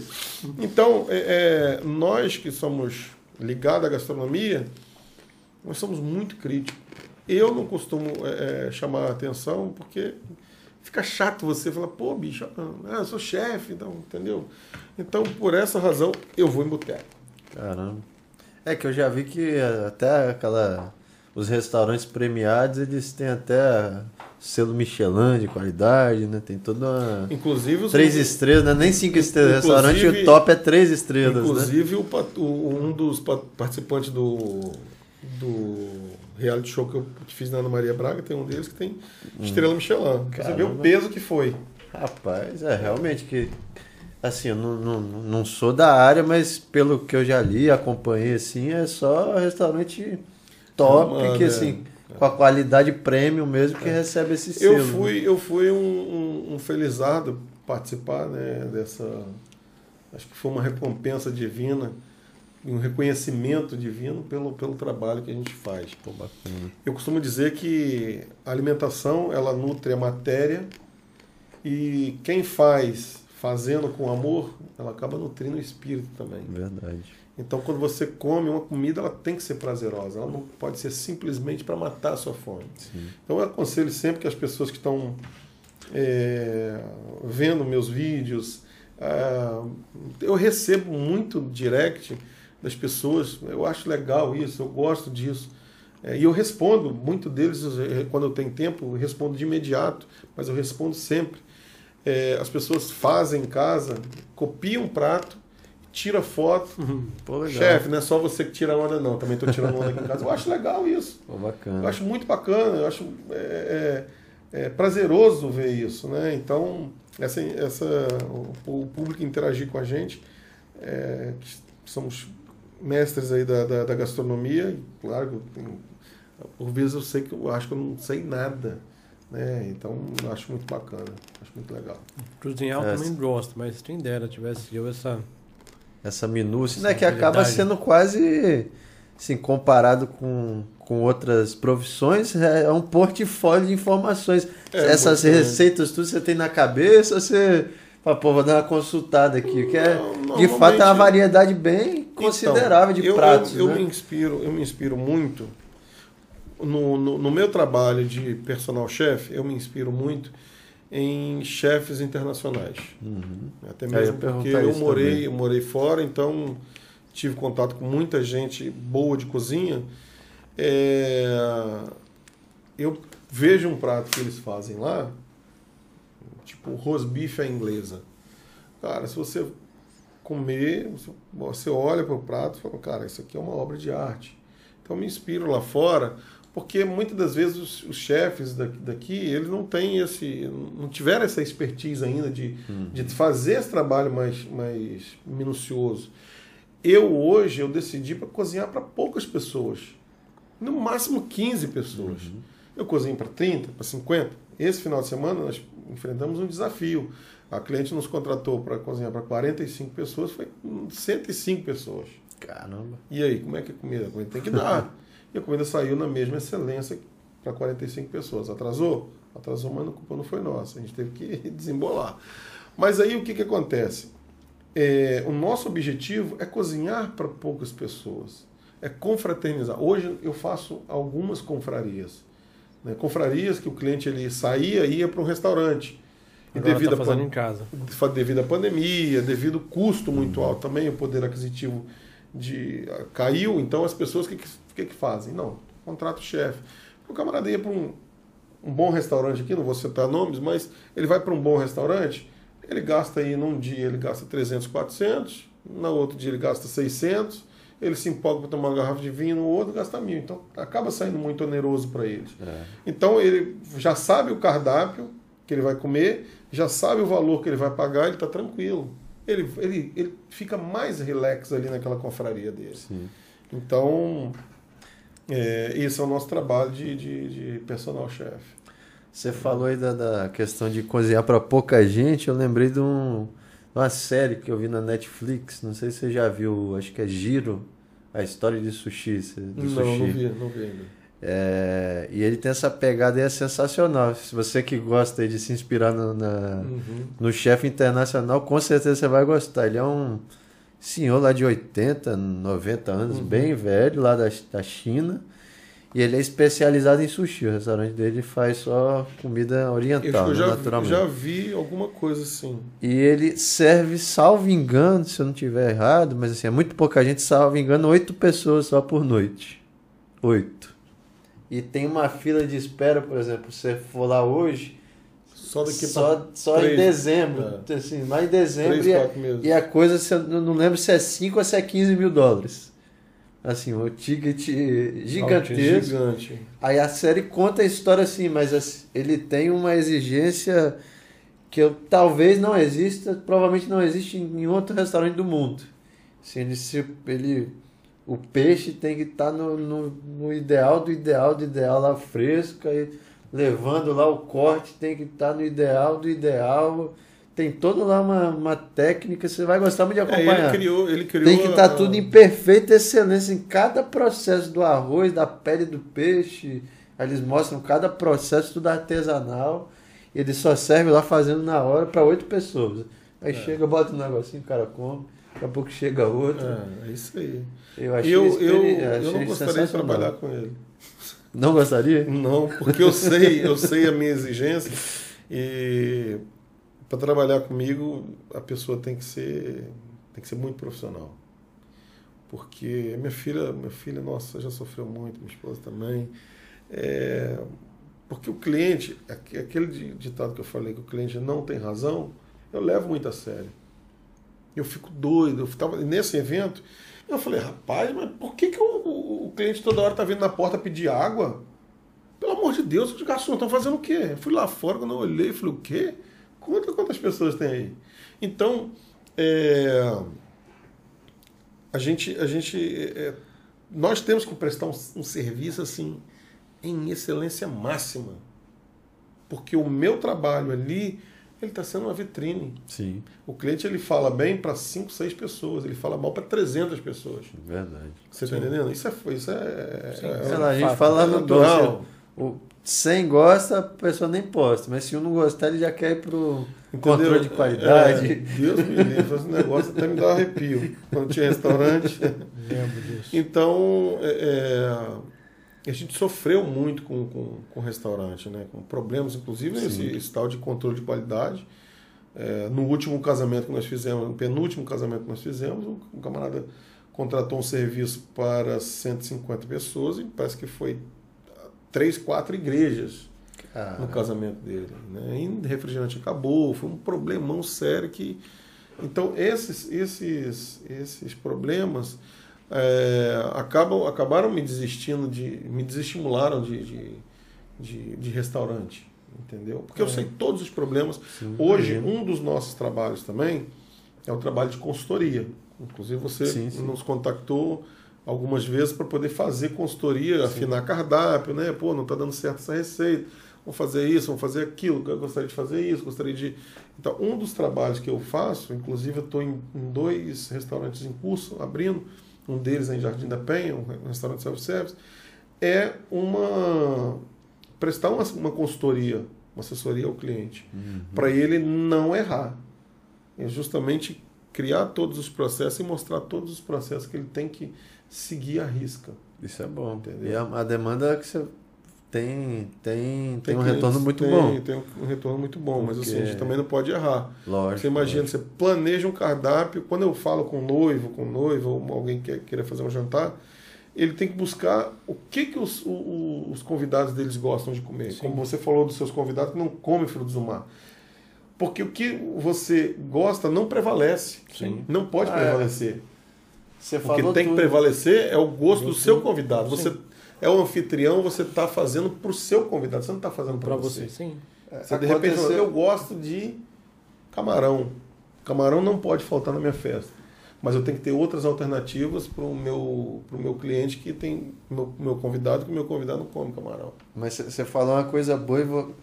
Você é chefe, mas você é um chefe já de longa estrada, né? De uma estrada, da jornada mais longa. Talvez os chefes mais jovens não tenham a sagacidade que provavelmente você tem pela experiência passada aí ao longo de anos trabalhando com cozinha. Uhum. Mas eu tive uma experiência semelhante ao que você falou num casamento de um amigo, inclusive. Uhum. Porque ele fez uma festa muito boa, assim, excelente a festa. Tinha muita coisa, bem servida.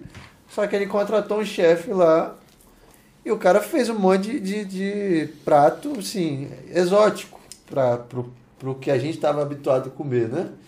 Aí você pega a galera, o estilo de amigo dele, que é tudo, come boteco, churrasco, torresmo, nunca comeu aquele prato na vida. Não teve a receptividade boa, porque você está fazendo um prato de alto requinte que talvez o pessoal lá em Nova York come, uns pratos que ninguém viu. A galera lá tava querendo churrasco, tava querendo polentinha frita, tava querendo... Poderia até ter um requinte a mais, mas não alimentos lá que as pessoas, muitas nem comeram. Aí muita gente não recebeu legal. Fala, pô, mas nunca vi isso.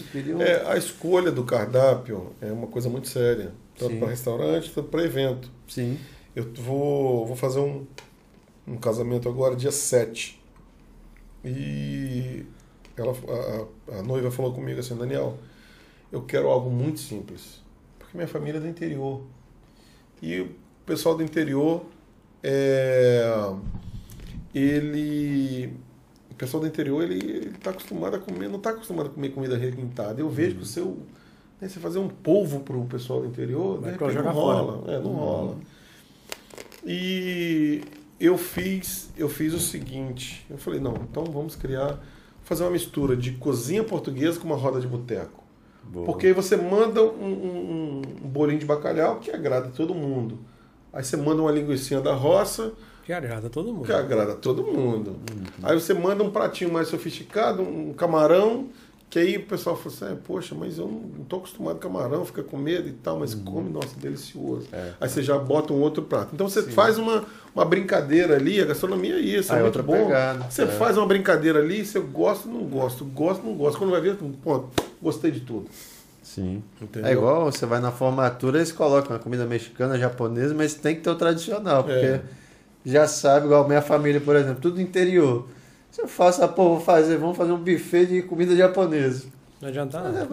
Não vai rolar. Que porcaria é essa que meu sobrinho fez? É. Antes da gente entrar aqui no nosso quadro, para poder começar a partir para o final da nossa conversa, a gente está já falando aqui há quase 1h40. Não parece, né? Parece. Vou dar uma lida aqui, né, alguns comentários. Na verdade, o pessoal só mandou boa noite hoje. É, Dona Deusa te mandou uma boa noite aqui. Meu pai, que você conhece. Ô, rapaz, o cabra é seu bom, Zé, hein? Seu Zé Gomes. Ele até perguntou se você faz pastel de Belém. Eu acho que você não, mas talvez sua filha vai no... Eu sei que ela é ligada, na área do doce aí. Não conheço. A gente já conversou pastel de Belém? Ah, não conheço. A gente comeu pastel de Belém lá na Wine, pô. Depois do almoço, eles serviram pastel de Belém. Ah, não sabia, não. Que é um negócio, eu nem sei definir o que é um pastel de Belém, mas é uma sobremesa. Pastel de Belém só é tradição, só tem em Portugal. Quando sai de Portugal, da pastelaria de Belém, já chama de pastel de nata. Pastel de nata. Pastel de nata, é. Caramba. E pastel de Belém é uma iguaria portuguesa, um doce com a massa folhada e com recheio de doce d'alvos, como diz o português. Doce d'alvos. Doce d'alvos. Inclusive, seu pai mandou um abraço aqui, seu José Paquela. Chamar de Zé Paquela e ficar bravo. É, não, eu gravei Zé Paquela aqui. Gente boníssima. É. Aí teve mais gente falando, Sabrina mandou uma boa noite. Quem? Sabrina mandou uma boa noite. Minha mãe mandou aqui falando que nunca comeu um salgado com recheio de feijoada. A gente vai ter que pedir isso aí. É, diferente pra mesmo. Pra poder experimentar. Esse final de semana, finalmente eu consegui comer uma feijoada raiz. Tava cansado de feijoada com, sabe, feijão com costelinha de porco e linguiça. Que é feijoada. Eu falei, não, isso daí eu não quero mais não, cara. Quero uma feijoada mesmo, com orelha, com... Não sei se essa dieta do André vai rolar, não. Não, isso foi domingo. A dieta começou segunda, tá bom. Com joelhinho de porco, um negócio assim. E aí no domingo minha tia fez lá no sítio, no fogão, a lenha, deixou de troço a noite inteira lá esquentando. De manhã tacou fogo naquele troço, ficou um espetáculo de feijoada. A gente acaba descobrindo que os amigos e os inimigos, né? É inimigo, fala. Ah, fala isso aí. Fogão de lenha, pô, tá maluco? Ué, você não gosta de fogão de lenha, não? Não, não gosto. Não me convidou. Rapaz, tá vendo, vou te falar, cara. Que coisa assim. Eles estão em fase ainda. Mas não me convidou também, não, pra ficar tranquilo. Não, mas aí eu recebi o convite. Convidado não convida, pô. Não, mas é, ó, esse aqui é meu sócio lá no... Ah, é verdade. E esse rapaz aqui, eu tô trazendo aqui pra... É meu sócio no restaurante. Fazer avaliação aqui no... Aliás, eu tenho... Não, tem tompeiro, não, eu tenho um sonho... Eu já chamei ele pra ser meu sócio. Eu tenho um sonho de ser sócio do Daniel pra ter um restaurante, tipo assim, vou fazer uma reunião, vamos lá no meu restaurante. Deixa eu lá, vou poder comer ali um... Não sei nem falar o nome dos pratos, mas tem alguma coisa lá que você come. Monta o boteco, eu vou lá. Sandra Mara Pérez Pereira, o melhor chefe. Essa mulher é linda, hein? O melhor chefe com um coraçãozinho. Eu falei, isso aqui já tem...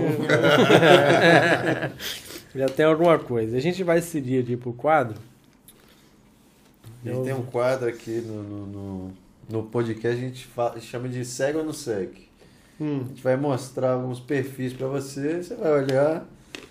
Não necessariamente que você segue mesmo no Instagram, né? Tipo tira o chapéu. Tira o chapéu. Aí vai falar ali se você seguiria, por que seguiria ou não seguiria, por que não seguiria, e na sequência a gente... Mas não fala de político, não. Eu falo a verdade, hein? A política você não gosta, não? Eu falo a verdade. Então eu não ia falar, eu não ia pegar da política, não, mas já que você falou, eu vou pegar. O primeiro que eu vou pegar é... Ah, um detalhe, não pode falar o nome, tá?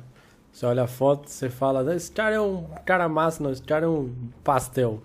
Aí depois a gente mostra... Você pode xingar? Pode? Puta que pariu, eu tô aqui. Porra, tô aqui há tanto tempo. Só em português fala assim, bom dia o caralho, rapaz. Cala lá, conversa, caralho. Eu sou assim, meu dia a dia é assim. Pode ficar à vontade. Não que eu seja ignorante, mas... Não, isso aí eu tenho que... Eu conheci o baiano gosta de xingar também. Não, eu conheci o Daniel por acaso mesmo, desses eventos de gastronomia. A gente parou para conversar, depois outras vezes eu frequentei o restaurante, acabou nascendo uma amizade ali. Infelizmente não tem um restaurante mais, mas tem um delivery. Então dá para pedir no conforto lá. E eu quero ainda Eu não consegui fazer isso ainda porque eu preciso reunir as pessoas para fazer isso. Mas eu quero um espaço também decente para você poder ir lá cozinhar, né? Não adianta nada a gente contratar o cara para poder ir cozinhar no apartamento, não dá. É. Tem que ser um... Ele vai chegar lá, vai me bater, vai olhar pra você. Esse forno não tem tempero, não falta crocância. Não, pô, o cara gente... não traz nem um camarão, uma cerveja. Pô, porra. Trouxeram tem o chefe amendoim. Quitute, sonoplasta lá, coitado, tá? Tá passando mal. Porra, tá passando mal. Ali tá... Ah, pra quem esse caboclo? Não é possível, bicho. Ah, tira o chapéu, mano. É tira o chapéu, segue. É um cara bom. É um cara bom, faz uma comunicação bem simples. Você vai falar ele, no nome dele não, né? Depois. Ah. Faz uma gastronomia bem simplificada e tem um programa muito, muito legal esse ano. Esse aí é o Rodrigo Hilbert. Eu também vejo lá o Tempero de Família, uma parada... Eu nem sabia que tinha esse programa. Ele cozinha também. Ele vai lá, ele quer pescar. O que, que ele faz? Ele faz de tudo, né? Cozinha, constrói... O que ele faz? Ele quer pescar, ele vai lá, ele planta o bambu, espera crescer, corta o bambu, faz a vara, vai lá, produz a linha, o anzol, pesca o peixe, corta, tempera... Constrói o forno... Peixe, bota pra nascer lá no lago. É tipo isso. Cava o lago... Depois que o cara construiu a igreja pra ele casar, meu irmão, já não duvido de mais nada daquele maluco lá. Ele é top, eu gosto muito do trabalho dele. Já que você falou que você não quer falar de política, é esse maluco aqui. Você vai falar? Eu vou. Vou falar. Nunca perguntei dele, é a primeira vez que eu tô perguntando desse cara ali. Pô, e logo comigo?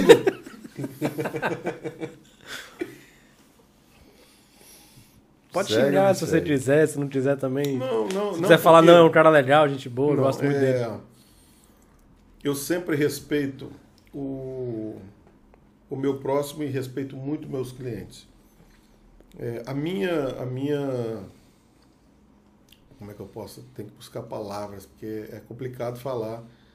Eu tenho clientes que apoiam, que gostam. Enfim, eu tenho que respeitar o meu cliente. Meu irmão, esses dias, falou assim, só vai ficar bom quando fulano voltar. E nós já estamos sofrendo pra caraca, né, bicho? Porra. E a gente está no melhor momento? Não está.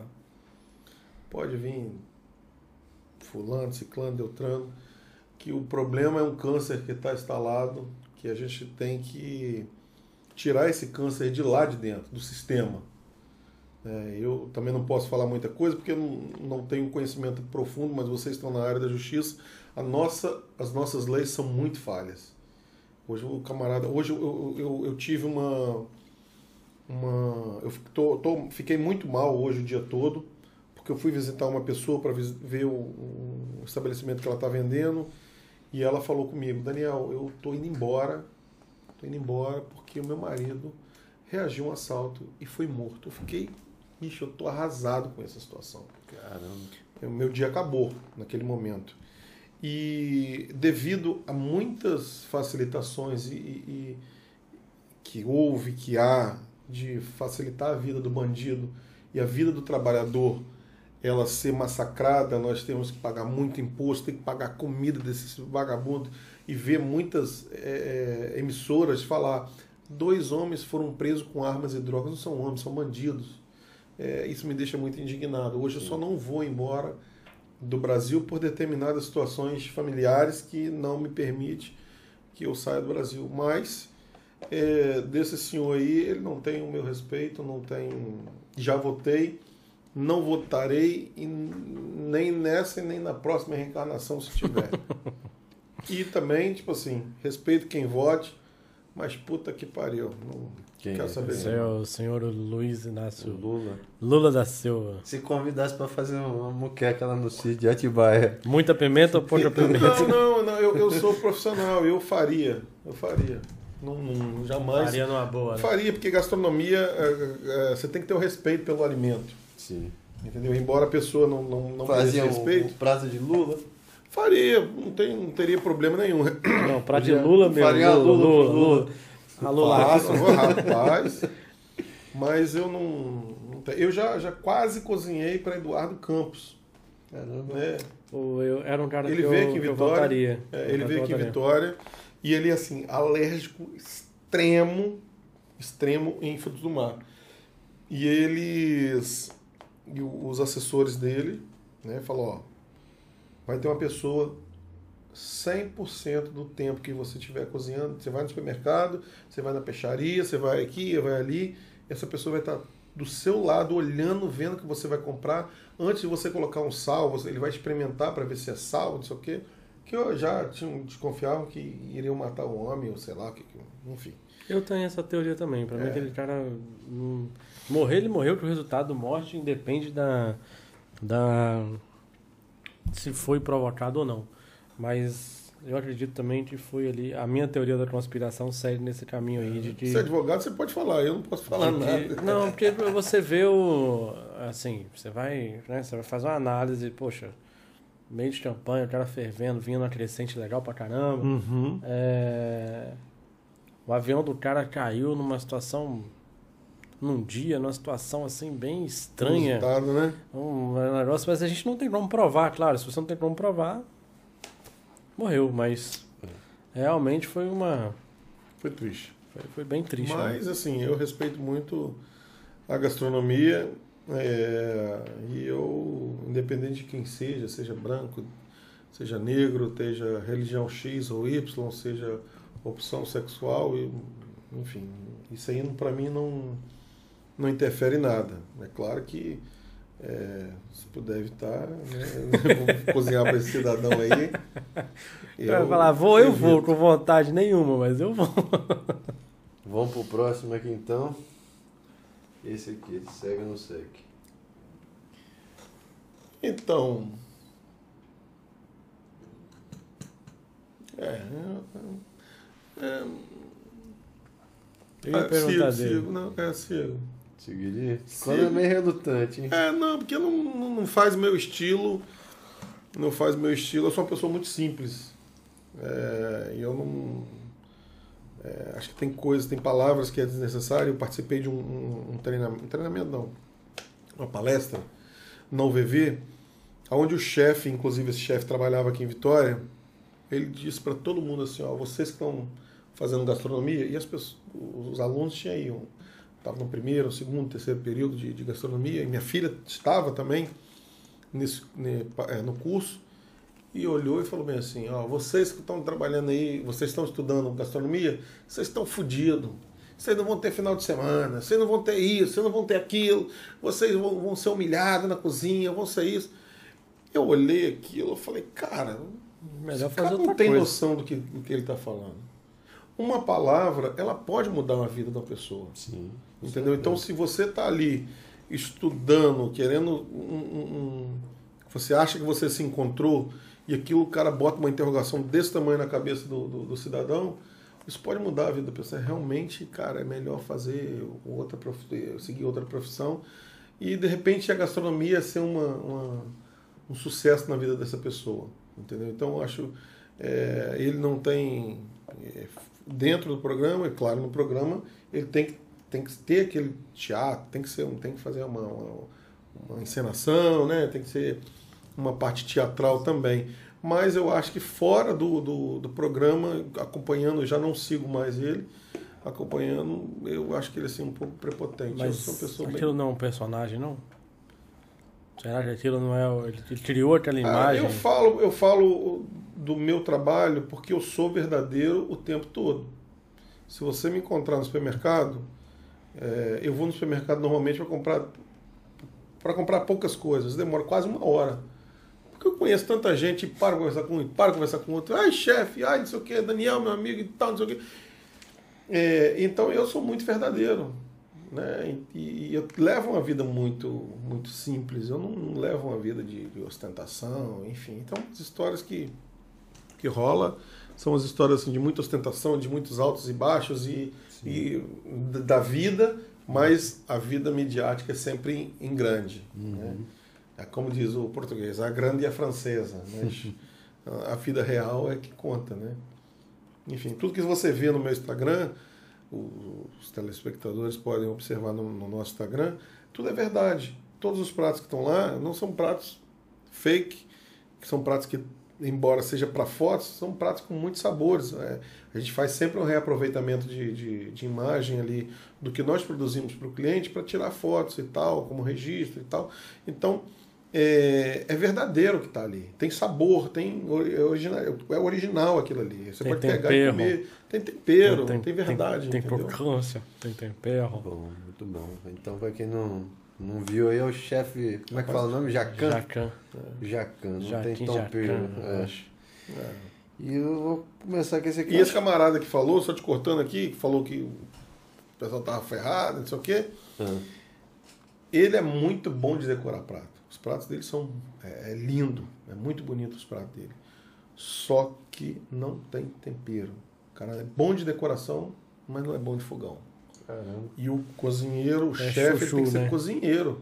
Primeiro ele tem que ser cozinheiro, ele tem que ser bom de fogão. O cara tem que ser o bicho no fogão. Se não for, esquece. A beleza só não... Os caras pegam um prato lindo, falam, rapaz, isso é uma obra de arte. É, mas se não tiver gosto... Ele come e fala, porra... Que troço ruim. Não. É o que eu falo, eu quero comi naquele restaurante Terra Vista, tava... Tô falando mal do restaurante, porque eu já comi lá mais de uma vez. Mas tinha uma apresentação até bonita, só que a carne não tinha sabor nenhum. Parece que eles só pegaram a carne e jogaram a... Deve ter sido congelado, descongelado, assim em cima. Mas não tinha nada de tempero. Aí a gente foi num restaurante bem mais... Assim, um estilo simples, que é aquele lá de Venda Nova. Não sei se você já comeu lá, um restaurante de cima tem uma carne muito boa. Que é a churrascaria... Trevo, que tá conhecido como Tangará, lá em Venda Nova. Assim, o espaço é simplão, só que a carne lá é uma das mais elogiadas lá da região serrana. Enquanto você vai em outros lugares, às vezes aquele prato bonito, caro, e não tem sabor. Então, hoje, voltando a falar dos processos, é treinamento. Normalmente, o dono do restaurante e tal... atolado com Ceasa, com não sei o que, supermercado e fornecedor, e boleto para pagar, e funcionário, e luz para pagar, e EDP para cortar a energia, e o cara da água que esqueceu de pagar, que o cara tá lá, ó, vou cortar se não pagar agora. Então o cara tá atolado. Aí ele precisa de uma pessoa na cozinha. Aí chega o cara lá com correio, ah, você trabalha com cozinha? Trabalhei fulano, ciclano, deu tanto. Ah, legal, ajuda lá, entra na cozinha, vai lá, ajuda lá. Vai, você já faz parte da equipe. Qual o treinamento que essa pessoa teve? Não tem identidade nenhuma. Não tem. Aí você acaba estragando toda a equipe. Toda a equipe. Eu fiz uma consultoria num antigo Let's que passou a ser Anima Bar. Foi logo no meio da pandemia. Enfim, estragou o projeto. Ia ser um projeto muito bacana. E foi contratada uma pessoa para trabalhar na cozinha. Essa pessoa, eu falei com ele, liga esse forno aqui pra mim. Ele olhou pra mim assim, eu? Falei, você liga esse forno. Aí ele, mas eu não entendo dessas tecnologias. Eu falei, rapaz, isso é um forno de lastro. Você puxou a gaveta, virou a chave, acendeu o isqueiro, liga o fogão, o forno. Mas eu não lido com isso não. Eu falei, você tá fazendo o que aqui então? Então, muitas das vezes o dono do restaurante... ele peca porque ele não consegue dar um treinamento. Verdade. E hoje, para você ter excelência no seu negócio, você tem que ter um treinamento. E aí entra a consultoria. É barata? Não é barata. Mas você busca o objetivo que você quer no seu negócio. Sim. Se você quer ter um negócio em excelência, você tem que ter treinamento, pessoas capacitadas que dê conta do recado. Você vai contratar um advogado que chega lá na frente... O juiz fala, mas e aí? Perdeu a causa. Perdeu a causa. Tudo faz diferença. Né? Entendeu? Então tem todo um trabalho em cima disso aí. Esse cara aqui, provavelmente você conhece. Vou dar até um spoiler, vai vir aqui também. É um guerreiro. Seguiria? É um guerreiro, sim. Seguiria. Eu já tive a oportunidade de comer 2 ou 3 vezes. Acho muito bacana a história de vida dele, né? A superação, né? Que a vida dele é uma vida muito exposta, ele faz questão de expor a vida dele nas mídias sociais, enfim. E seguiria. Não tem muito o que falar também, porque é um profissional que ele tem um nicho de mercado e conseguiu alcançar degraus que muita gente está aí há muitos anos e não consegue. Enfim, teve uma oportunidade, não sei se foi boa ou se foi ruim para ele, né, devido às últimas notícias que teve. Como tive propostas parecidas, eu não aceitei. Mas é um cara que eu seguiria ele. Muito bom. Então, o Henrique César. Henrique César, o Ricksburg, que vai estar aqui mês que vem, provavelmente. Já contacta aí para trazer um hambúrguer. Boa. Henrique, traz alguma coisa para comer, que aqui é pra cara parada, hein, velho? Sabe, o cara que veio aqui, te trouxe comida, foi o Senhor dos Pastéis. Não sei se você conhece ele. Sim. Pô, ele trouxe um pastel de rabada, meu. Quase que eu fui embora. Puta merda. Eu não sei nem o que é rabada direito. Talvez você esconde tudo que é rabada. Eu não sei nem o que é. Pastel é trufa de rabada. Explica pra ele, sabe o que é uma rabada. Rabada é o rabo do boi. É a parte mais nobre, pra mim. É o rabo do boi. Caramba, não sabia. Você nunca comeu rabada? Eu sempre ouço o pessoal falar que comeu, mas eu nunca parei para perguntar. 30 anos, nunca parei para perguntar. Tá perdendo. É, porque eles falam dobradinha também, eu não sei o que é dobradinha. Criado com leite com pera. Com leite com pera, criado com a avó, né? Eu não sei o que é dobradinha, por exemplo. Não. Pela ego, o pessoal fala tanto. Não conhece nada, mano. Não conhece nada. Torresmo, sabe? Já me falou francês? Esse cara é francês? Quem dera. É que o pessoal sempre fala, pô, vamos comer um pela ego. Feijoada. Né? Pela ego eu comi um dia, eu gostei, mas eu não sabia o que era. Vamos fazer o seguinte: coloca um chinelinho de dedo, uma bermudinha e cola comigo. Boa. Que é sucesso. Fazer a parte 2, então, lá no boteco. A gente pode fazer o seguinte: marcar um dia. E sabe, fazer um tour em pelo menos uns 5 botecos. Boa. Rapaz, tem um que eu fui, eu comi um negócio lá que eu comi desconfiado depois que eu experimentei a primeira vez, cara. O língua afiada lá no bar do Zé. Nunca tinha comido aquilo na minha vida. O cara botou na mesa, eu pedi, pô, vou comer um pouquinho com farinha só pra dizer que... Mambira! Né? Só pra dizer assim que eu... Não fiz desfeito e tal. Pode trazer outro, irmão. Porque esse negócio aqui é língua de boi com tempero, com feijão. Língua de boi tem seu, puta tem merda. Seu respeito. Meu. Eu nunca tinha comido aquilo. Aí o cara falou, não, esse prato aqui é o prato campeão da roda de boteco, não sei o que e tal. O cara trouxe, botou na mesa uma farofinha, um pimentinho de bico. Eu falei, O negócio é sério. Eu fiz esses dias uma língua recheada. Rapaz. Caramba. O boi aproveita só o casco que não, né? O resto, nariz, talvez. O casco aproveita. E feita, né? Bota no... porque esses dias eu vi no açoude o cara fazendo até beiço de boi. Não sei nem o que fazer com beiço de boi. Mas que prato que faz com beiço de boi? Faz testículos de boi. Testículo eu já ouvi falar. Eu também nunca fiz. Já ouvi falar lá na noite, o pessoal falava muito a respeito disso. Tudo boi, tá? É igual o aquele restaurante que tem em São Paulo, a Casa do Porco. Ele fala, a única coisa que não aproveita do porco é o ronco. Ele não conseguiu enlatar ainda o ronco do porco. Caramba. O resto ele aproveita tudo. E é bacana isso, porque o nosso país ele tem um grande desperdício de alimento. Sim. Entendeu? Então, uma das nossas intenções com a nossa gastronomia transportada é justamente isso. Tem um projeto que já é mais ambicioso, que né, a gente ainda está estudando como que vai fazer. Eu vou dar só um spoilerzinho. Que imagina, você mora, você e sua esposa, certo? Você vai comprar 1 quilo de cenoura. O que vai acontecer com a cenoura? Vai estragar. Então, nós vamos entregar para você exatamente o que você deseja comer. Eu quero comer 2 vezes cenoura na semana. Então você vai comer. Qual a gramatura que você come? 100 gramas, 50 gramas? A gente vai entregar a quantidade que você consome por refeição. 50 gramas de cenoura, você imagina? Então se você tem acesso a comprar 50 gramas de cenoura no supermercado, não tem. Então a gente vai criar vários sistemas de trabalho, né? Porcionado, E eu tenho até uma proposta de uma pessoa que está fora do Brasil, que está retornando para a gente estudar, que a gente teve um projeto que não foi à frente devido à pandemia, mas que a gente ia criar um projeto de marmitaria.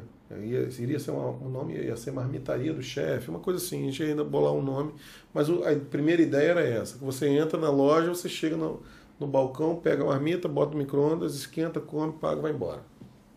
E ali você teria várias gastronomias. Então uma das nossas intenções é fazer justamente isso, inclusive já tem projeto, já escrito, registrado, para a gente atuar com esse projeto, né, que é o projeto do Empório, que a gente vai montar, Empório Conceição. Que ele vai... você vai ter tudo dentro dessa loja e vai ser tudo fracionado, tudo porcionado.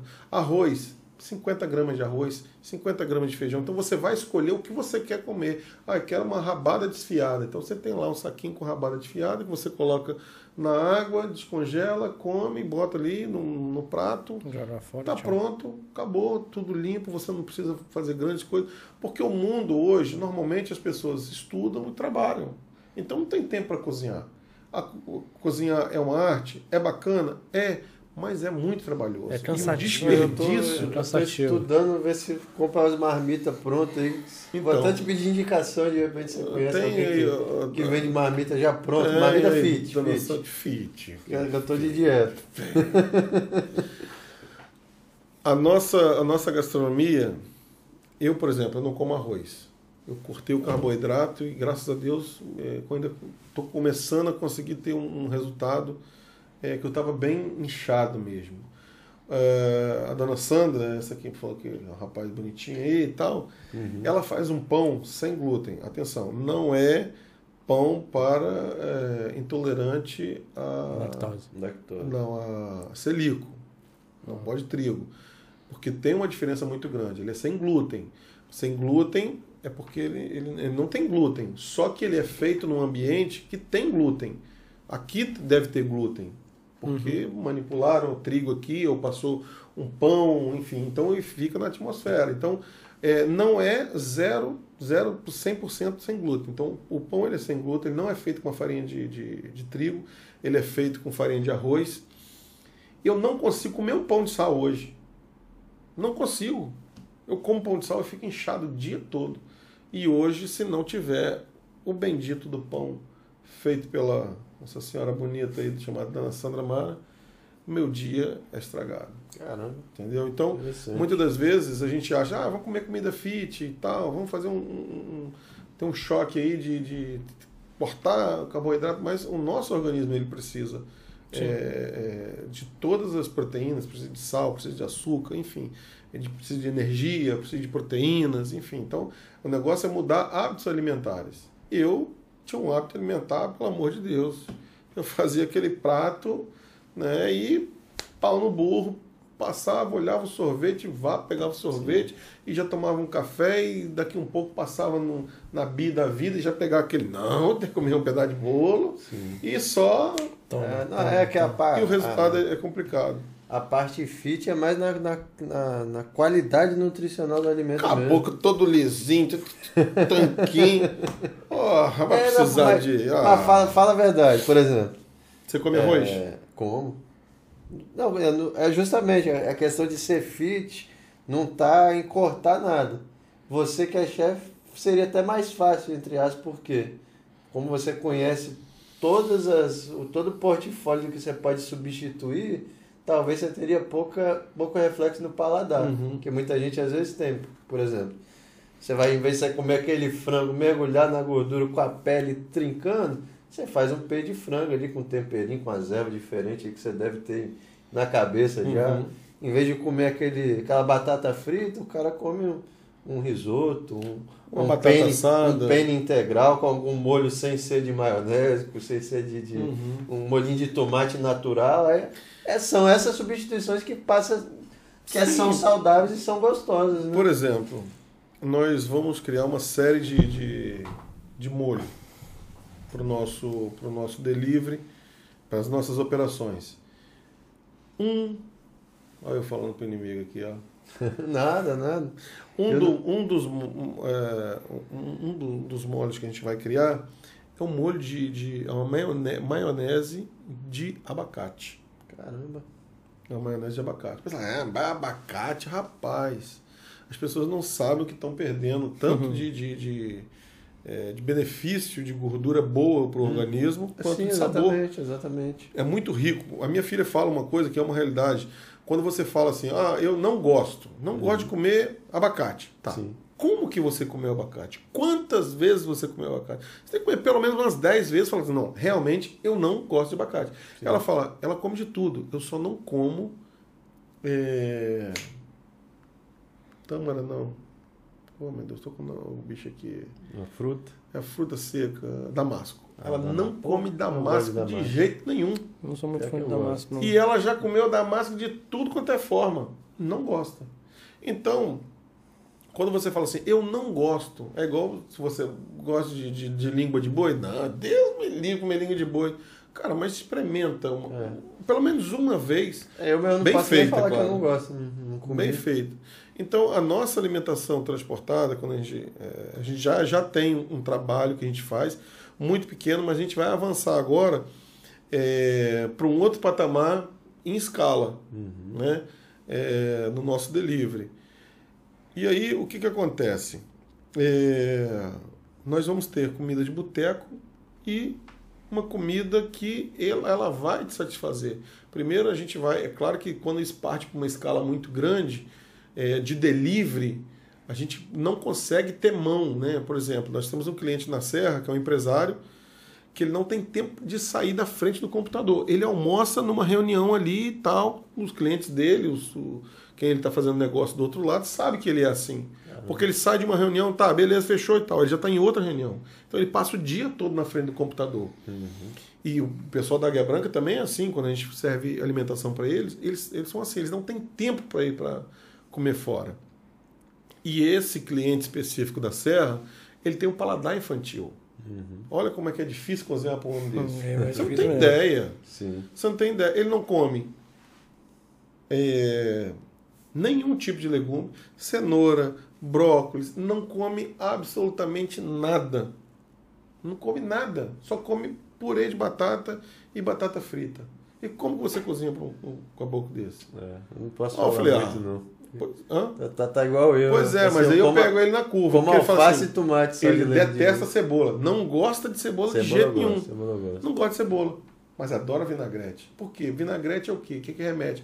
Remete à infância. Minha filha também adora, minha menina também. Acho que é algum dos que eu mais gosto. Adora vinagrete. Se tiver um vinagrete, porque criança tá ali, ela come feijão tropeiro com vinagrete. Se tiver vinagrete com arroz... Isso não é... Você tá entendendo? Vinagretezinho com arroz. Isso a criança gosta disso. Então, paladar infantil. Aí, o que eu fiz? Eu falei, você não gosta de purê de batata, de nada, né? Tá bom. Mas se tiver escondido, como que você esconde dentro de uma marmita um brócolis? Não tem como. Um dia eu fazendo lombo, aí fiz um lombo de bacalhau bonito para ele. Beleza. Bom, fez um lombo de bacalhau e tal, papapá, beleza. Aí eu falei, tá, peraí, o que eu vou fazer aqui? Aí eu, caraca, tem que cozinhar essa hora da madrugada. Batata? Eu falei, não. Aí eu tinha feito umas refeições, tinha... banana da terra cozida, batata doce e aipim cozido. Eu falei, vai dar um salseiro aqui. Aí fiz a musseline, aí peguei, joguei um azeite, vi o tempero, joguei umas ervas e começou a ficar gostoso aquilo, começou a ficar diferente. Aí eu falei, rapaz, quer saber? Eu vou botar um brócolis e um jiló aqui no meio aqui. Chapei brócolis e jiló, aquilo ficou meio esverdeado. Botei. Aí eu falei com a secretária dele, você observa, você vai comer. Se ele comer, eu te falo o que é. Beleza. Brócolis, brócolis, batata doce, jiló e banana da terra. O homem quase lambeu a panela, a marmita. Então, são hábitos que as pessoas elas têm que dar oportunidade para elas também.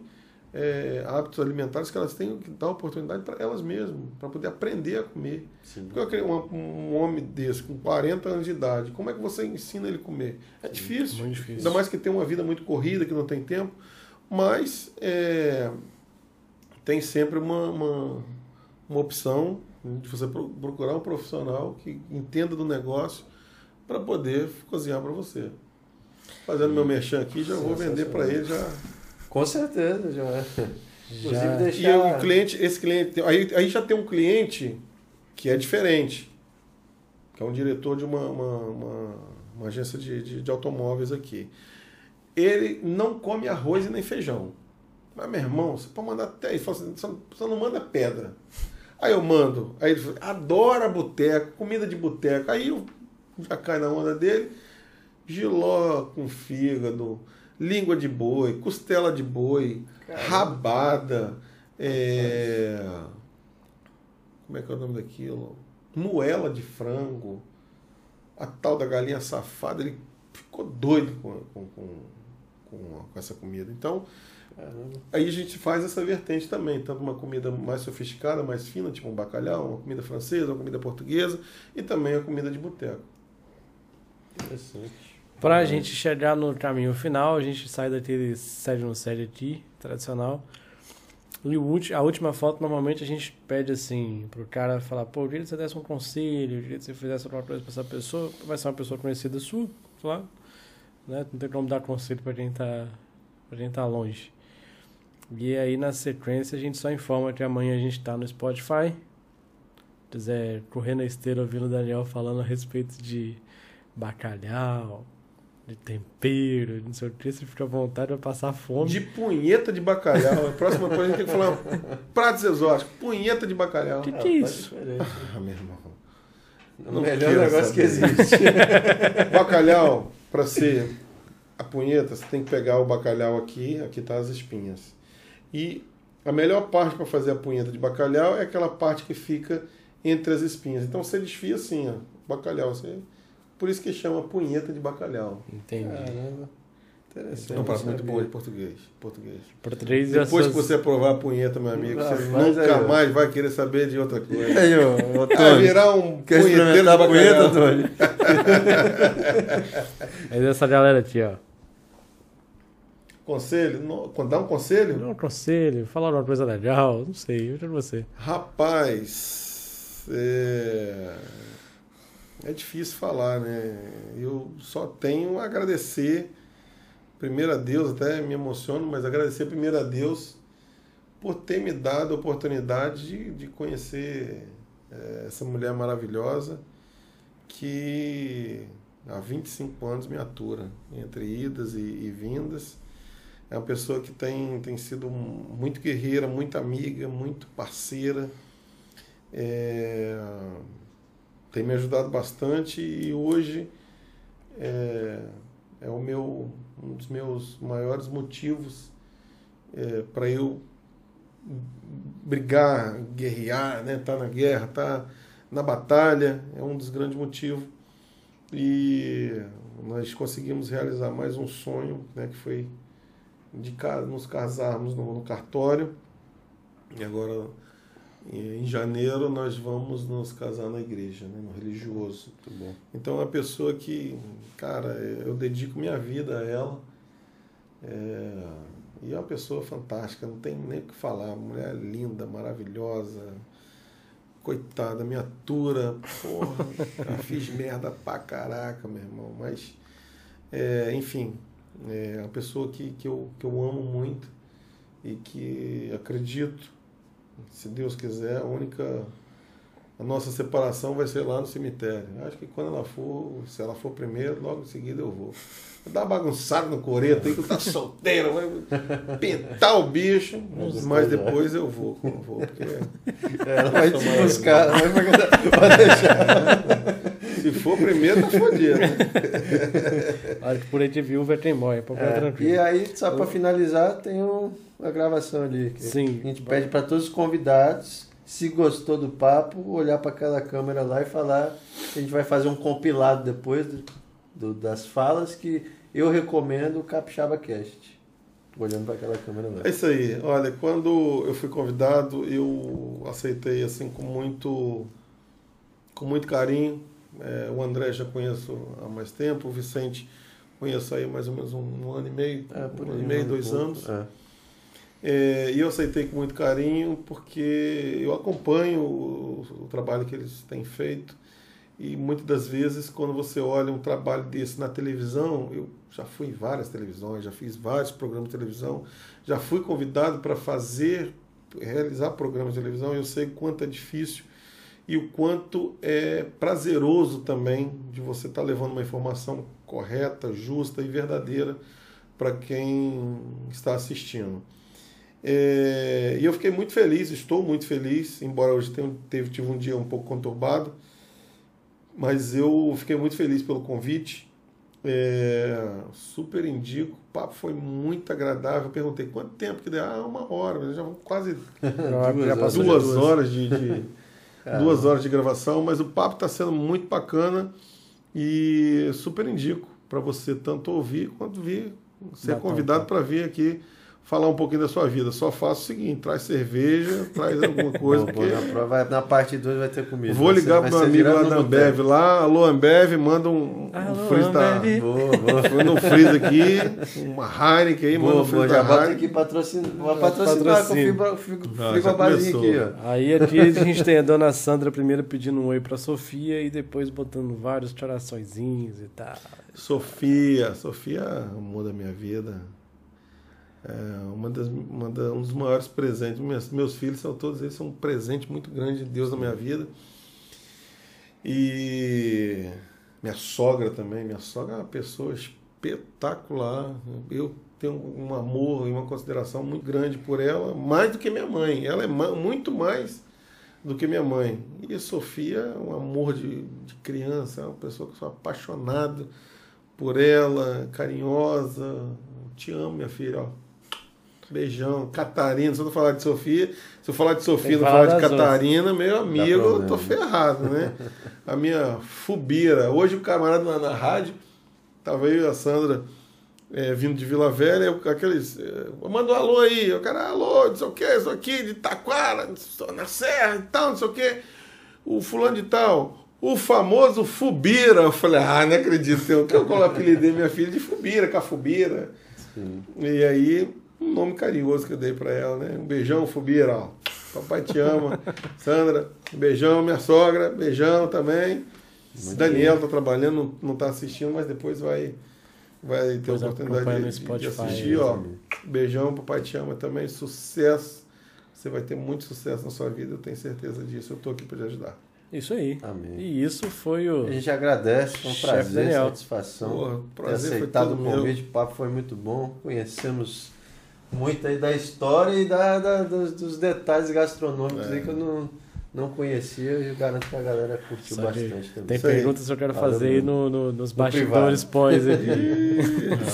Ó, segue lá. Tá vendo? Eles falam, agora vão despedir, esqueceram do meu mexendo, do meu jabá, né? Lógico, inclusive vai vir um convidado bem relacionado aí, o Cleverson lá, não sei se você conhece. Cleverson Passos? Conheço, meu cliente também. Então, já, o cliente ia falar para ele indicar pessoas aí, já vai indicar, o Cleverson não precisa nem falar. O monstro aí da imobiliária, né? Uma das pessoas que tem um know-how muito grande também, muito bacana. E é o nosso cliente também, inclusive pediu o Dia dos Namorados, pediu o jantar de Dia dos Namorados e pediu Natal, jantar de Natal, se eu não me engano, pediu Natal. Nosso cliente também. Para terminar, antes da gente dar uma boa noite, um nome para indicar para vir aqui. Não, um nome para indicar para vir aqui. Um nome para indicar para vir aqui. A gente vir conversar aqui com a gente. E depois eu vou conversar com você e eu quero desconto lá na Land Rover, vai lá comprar um... Tem que ser com você, que é o cara que já conhece todo mundo lá dentro da Mercedes, da Land Rover, então tem que ser com você. Tem o cupom Daniel Castro. Da cupom Daniel Castro, 50% de desconto. Uns carros acima de 1 milhão, né? Cara, um nome pra vir aqui... Eu sei que você é um cara muito bem relacionado. Sou Daniela Pérez, minha filha. Boa. Ela entende bastante e tem uma vida legal, uma história de vida legal também. Já vou seguir no Instagram. É dona do Monster Dogão, @MonsterDogão. Boa. Monster Dog. Acho que é Monster Dog, Monster Dogão. Acho que é Monster Dog. O nome para vir aqui, além da minha filha, cara... Pensei que a pergunta ia ser fácil. Olha, eu tenho muitos amigos que é deputado, eu tenho muitos amigos que é vereador, que tem projetos bacanas. Boa, boa. A política boa. A gente ainda não trouxe, nenhum.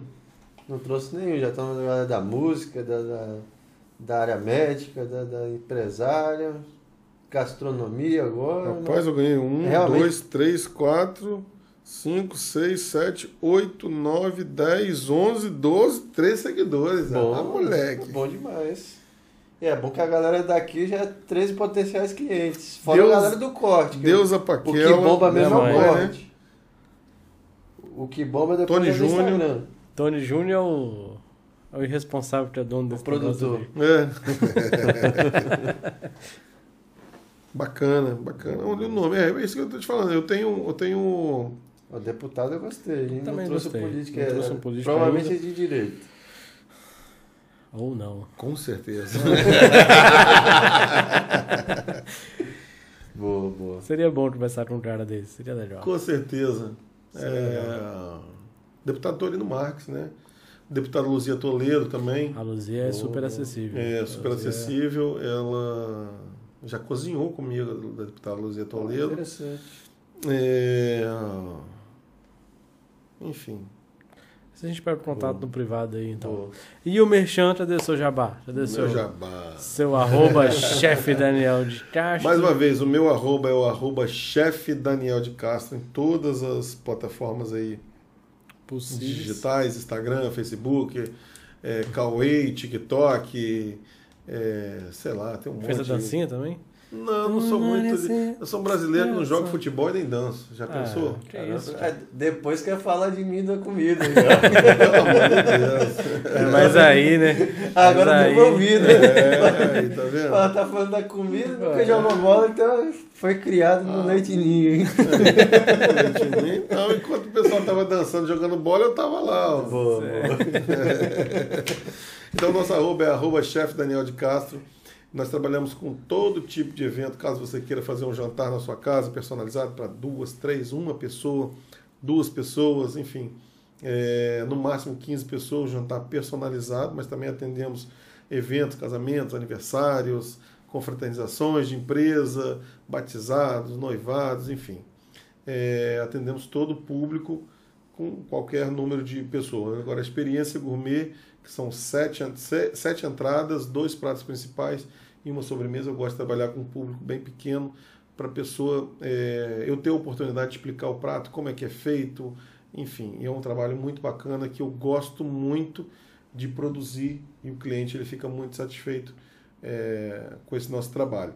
Nós também temos algumas operações, que temos as nossas alimentações transportadas, né, que não é marmitinha fit, mas é uma alimentação diferenciada, uma alimentação premium, onde nós temos bacalhau, salmão, arroz de polvo, arroz de marisco, enfim, uma infinidade.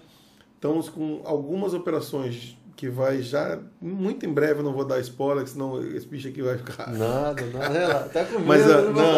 Mas é operação de frutos do mar, somente frutos do mar. Operação de pizza, hambúrguer, enfim, vai ter muita coisa bacana. E você que é dono de restaurante, dono de comércio, que queira fazer um treinamento, queira dar um treinamento para o seu funcionário, dentro da nossa cozinha nós vamos ter esse sistema que você tira o seu funcionário do ambiente onde ele trabalha, leva para um outro ambiente, sem os funcionários, sem os patrões, enfim, e a gente passa uma linguagem técnica, passa todas as técnicas de cozinha, tanto respeito com o alimento, tanto manual de boas práticas de como manusear o alimento, manual de... Oh, meu Deus do céu, agora fugiu, falei... manual de boas práticas do alimento, segurança alimentar e segurança do trabalho também, porque isso envolve tudo dentro do seu comércio. Tá bom? Muito bom? Muito obrigado por ter nos assistido aí. Estou muito grato por esse convite. Espero voltar mais vezes, que embora quero que da próxima vez esteja aqui uma cerveja, uma cachaça. já vou até lançar. Ó. A gente tem que criar, então, pedir para o chefe fazer um prato inspirado no podcast para a gente começar a comprar e deixar nos convidados aí. Ó. A gente tem um prato exclusivo do podcast e ainda faz a merchan do Daniel. É isso aí. Aí não teve hoje, mas vai ter nos próximos tudo. Isso aí. Fechou. Grande abraço. Obrigado por ter nos assistido. Um beijo a todos no coração e até breve. Valeu. Cara, acabou o podcast.